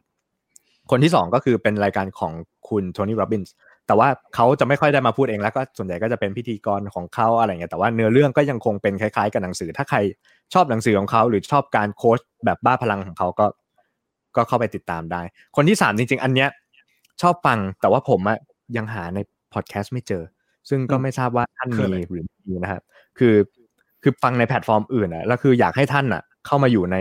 พอดแคสต์บ้างนะฮะถ้าท่านฟังอยู่นะฮะอยากให้ท่านเข้ามาอยู่ในพอดแคสต์ก็คือพระมหาสมปองนะฮะชอบมากเลยครับ ผมฟังทุกครั้งเวลาดื่มเบียร์นะคือแบบว่าเป็นการเทศน์ที่สนุกมากแล้วคือแบบว่าอยากให้ให้ท่านมาอยู่ในพอดแคสต์มากๆใครเป็นลูกศิษย์ลูกหาท่านนะฮะแล้วฟังอยู่นะฮะช่วยช่วยกรุณานะฮะพาท่านมาทำพอดแคสต์เดี๋ยวหน่อเดี๋ยวเดี๋ยวคุณคุณจะหาเรื่องคุณจะหาเรื่องมาให้ช่องพี่เพิร์ดเขานะคุณพูดเรื่องการเสพแอลกอฮอล์เนี่ยเดี๋ยวเดี๋ยวระหว่างคุณไม่ประเทศพูดด้วยนะฮะคุณไม่พูดถึง Addict คุณไม่พูดถึงพอดแคสต์ของ Addict แล้วเนี่ยคุณยังคุณยังเอาเรื่องแอลกอฮอล์มาอีกเขาฉีกแอร์ฉีกเขาฉีกไปอีกเว้ยไอ้ยผมชอบอันนี้ผมชอบอันนี้ไอ้พยัญชนะอะไรนะเอ่อรายการล่าสุดของคุณอะที่เกี่ยวกับคำศัพท์ทางโฆษณาขอโฆโทษษณานุกรมจำ ชื่อนะฮะชอบมากอ่าผมว่าไอเดียเฉียบ แล้วก็รู้สึกว่าบางครั้งอะในอดีตอะคืออันนี้ไม่ได้พูดเพราะโปรนะ แต่รู้สึกว่าในอดีตเราเราในคนในวงการเรามักจะมีคำย่อคำเฉพาะบ้าบอคอแตกเยอะมาก แต่ถามว่าจริง ๆ แล้วบางครั้งเราเข้าใจสิ่งนั้นจริงๆหรือเปล่าไม่หรอก เราไม่ได้เข้าใจแต่ว่าเราก็เออออไปบางทีกลัวนายดุกลัวแบบกลัวโชว์โง่อะไรเงี้ยมีเยอะมากแต่พอเราพอเราเข้าไปอ่านเฮ้ย แม่งเป็นการทำกันบ้านมาได้ดี แล้วพอเราไปอ่านมันก็สนุกดีอะไรเงี้ยแล้วก็พอฟังมันก็สนุกสนานเลย มันคือแปลงให้มันกลายเป็นเรื่องสนุกได้ก็เลยมองว่า เออ น่าจะไปได้ไกลเหมือนกันใช่ฮะไปได้ไกลกว่าคำว่าดีนั่นเองนะฮะแน่นอนครับนี่กลับเข้ามาที่นี่เหมือนกันไทยอินเดี๋ยวไปเรื่เดี๋ยวอยๆพี่เฟิร์สไปเป็นแขกรับเชิญหน่อยได้ฮะก็เรามี มาทักทายเยอะมากนะครับ นี่ชอบฟังจริงเหรอช่องมีผมคนมาทักทายด้วยเหรอนะครับ แล้วก็หน้าม้าชัดๆอันนี้ หน้าม้ากันเองนะฮะเป็นกำลังใจให้คุณแอนและขวัญครับอืมขอบคุณครับขอบคุณครับนะครับครับขอบคุณเป็นลูกค้าด้วยหรือเปล่าครับ เข้าเลยนะครับอืมเข้าเลยนะฮะซื้อเลยนะฮะได้เลยนะฮะติดต่อที่ที่เบอร์นะฮะข้างล่างข้างล่างทีเออตัวที่หลังต้องใส่เบอร์ข้างล่างเนาะเออใช่เหมือนไข่ ได้ฮะก็ผมว่าวันนี้ประมาณนี้คิดว่าเดี๋ยวในอนาคตเนี่ยคงได้มีโอกาสเชิญชวนพี่ๆทั้งสองท่านมาพูดคุยกันอีกนะครับเพราะว่าจริงๆต้องเกิดให้คุณผู้ชมผู้ฟังฟังว่าพี่ๆทั้งสองท่านเนี่ยคืออย่างที่มีเผยมานิดนึงเนาะว่าเฮ้ยเราทำอยู่ที่แกรมมี่เราทำพอดแคสต์แต่ว่าเราก็จะมีอีกมุมหนึ่งเหมือนกันของเราเหมือนกัน ว่าอย่างของพี่แอนก็มีร้านของตัวเองนะฮะของพี่ขวัญก็เป็นอาจารย์ด้วยนะครับ คิดว่าเนี่ยแหละฮะ มันมีความหลากหลายที่คิดว่าเดี๋ยวเราคงได้เรียนเชิญนะฮะมาพูดคุยกันอีกเหมือนกันนะครับว่าเอ๊ะการที่เราทำเนี่ยอาชีพต่างๆเนี่ยมันมีความน่าสนใจยังไงบ้างนะครับก็สุดท้ายนะฮะให้พี่ๆฝากแล้วกันครับ ว่าถ้าสมมติว่าวันนี้ผู้ชมผู้ฟังนะฮะอยากจะติดตามรายการถกพอดแคสต์เนี่ยติดตามยังไงบ้างครับคุณขวัญครับครับเราได้ครับมีช่องทางอะไรบ้างอย่างั้นก็อย่าแย่จริงงกันๆจริงนะๆตอนนี้อยากฟังได้ทุกฟังได้ทุกช่องทางครับ ก็เรา EP ของเราเนี่ยจะออกทุกๆวันศุกร์ ตีห้าตื่นมามีแน่นอนนะครับ ก็ที่ Addict Podcast เนี่ยมีแน่นอนอยู่แล้วนะครับเอ่อออกออกออกทุกวันศุกร์เอ่อ Spotify มีนะครับเอ่อ Podbean ก็มีนะครับ Google Podcast ก็มีนะครับเอ่อ Apple iTunes นะครับ มีเหมือนกัน มีอะไรอีกไหมครับคุณขวัญที่ที่เรามีแล้วผมไม่ได้พูด มีหมดหรือเลยว่าครับผมพูดหมดแล้วครับพี่พูดหมดแล้วครับ ก็ ถ้าหาไม่เจอมาบอกนะครับ แล้วอยากให้มีแพลตฟอร์มอื่นที่คุณคิดว่าคุณฟังพอดแคสต์แล้วอยากให้เราไปอยู่ ยินดีนะครับน้อมรับฟังทุกคอมเมนต์แล้วก็ถ้ามีสิ่งไหนเราเราพูดผิดพลาดไปประการใด ก็ขออภัยมาณที่นี้ด้วยนะครับ เราเราอย่างที่เราบอกครับ เราเราตั้งใจให้ไอเดียต่างๆ โจทย์ต่างๆ ปัญหาต่างๆ มันไปได้ไกลกว่าแค่สิ่งที่มันเป็นอยู่ ถ้าตรงไหนเราแอบเอ่อเผลอหรือพลั้งไปไปไปสัมผัสในในโซนที่มันอ่อนไหวเนี่ย เราก็ขออภัยมาณที่นี้ด้วยนะครับ ครับผม ประมาณนี้ครับพี่เพิร์ดครับผมถกพอดแคสต์เสียงพี่เพิร์ดหายไปพี่เพิร์ด mute อยู่หรือเปล่า mute ไมค์อยู่ครับเพิร์ดเออใช่ครับขอโทษทีฮะเฮ้ยพี่ขวัญไม่ไป mute พี่เพิร์ดทำไมเนี่ยไม่ยอมให้เขาพูดสรุป เออ ผมล็อกห้องเลยล็อกห้องเหรอเขินเลยนะฮะก็วันนี้นะครับได้ได้เรียนรู้นะครับทั้งในแง่ของประสบการณ์เนาะว่าทำไมที่มาที่ไปนะครับในการทำรายการพอดแคสต์เนี่ยเป็นยังไง แล้วก็ได้เจาะลึกนะฮะแบบลึกมากๆเลยนะครับ คิดว่าวันนี้ใครทำพอดแคสต์ไม่เป็นเนี่ยแค่ฟังวันนี้นะฮะก็อาจจะเห็นภาพเลยนะครับแล้วก็ลองนำไปปรับใช้ได้เลยนะครับแล้วก็สุดท้ายก็ได้เห็นมุมมองนะครับว่าจริงๆแล้วพอดแคสต์เนี่ยก็เป็นช่องทางหนึ่งที่เป็นโอกาสสำคัญในทางการตลาดเหมือนกันนะฮะแล้วก็คนที่ทำพอดแคสต์นะครับอย่าลืมกลับมาถามตัวเองว่าเราทำไปทำไม ถ้าสมมติว่าเราทำเพื่อการหารายได้นะฮะมันเราก็ต้องมีการวางแผนอย่างที่ทางพี่ๆแชร์ให้เราฟังนั่นเองนะครับซึ่งคิดว่าวันนี้น่าจะได้ประโยชน์รวมผมผมเองก็ได้ประโยชน์เต็มๆเลยด้วยนะครับก็ขอบคุณนะครับทั้งพี่แอนพี่ขวัญมากครับ ขอบคุณครับขอบคุณมากครับขอบคุณเช่นกันครับขอบคุณครับสวัสดีครับ ก็วันนี้นะฮะเรียกได้ว่าจัดเต็มนะครับได้เรียนรู้อะไรเยอะแยะมากมายเลยนะครับ ซึ่งถ้าเพื่อนๆนะฮะติดตามเข้ามาฟังกันช่วงกลางๆ หรือช่วงหลังเนี่ยก็เดี๋ยวย้อนฟังกันได้นะครับ มีให้เลือกฟังทั้งใน Facebook ทั้ง YouTube นะครับแล้วก็รวมถึงพอดแคสต์เหมือนกันนะฮะเราก็จะนำไปลงในช่องของเรา ซึ่งทางโทพอดแคสต์เนี่ยก็อยู่ในช่องเราด้วยนะครับชื่อว่า The Addict Podcast นะฮะก็วันนี้นะครับก่อนจากกันผมก็ขอแนะนำละกันนะฮะคนที่สนับสนุน ซีรีส์พิเศษของเราในวันนี้นะครับก็คือเพจแคสข่าวนะครับศูนย์รวมทุกเรื่องราวของพอดแคสต์นะครับใครอยากจะติดตามรายการที่น่าสนใจใหม่ๆนะฮะก็ไปตามเพจนี้กันดูได้ครับ ก็จะเป็นพี่วัวนะฮะมาเล่าเรื่องราวที่น่าสนใจให้เราฟังกันนะครับแล้วก็สัปดาห์หน้าครับ เดี๋ยวลองมาติดตามมันดูนะฮะว่าในซีรีส์ที่เป็น Exclusive Talk with Podcaster ของเราเนี่ยจะมี podcaster คนไหนที่เรามาคุยกันอีกนะฮะบอกเลยว่า ผมอะจะหาคนที่แบบเด็ดๆเนี่ยมาพูดคุยกันแน่นอนนะครับ ก็ต้องติดตามกันให้ดีนะฮะวันนี้ขอบคุณทุกคนมากครับ ที่ติดตามรับชมรับฟังกันนะครับ ไว้เจอกันตอนหน้าครับ สวัสดีครับสนับสนุนโดย Cash Cow ศูนย์รวมทุกเรื่องราวของพอดแคส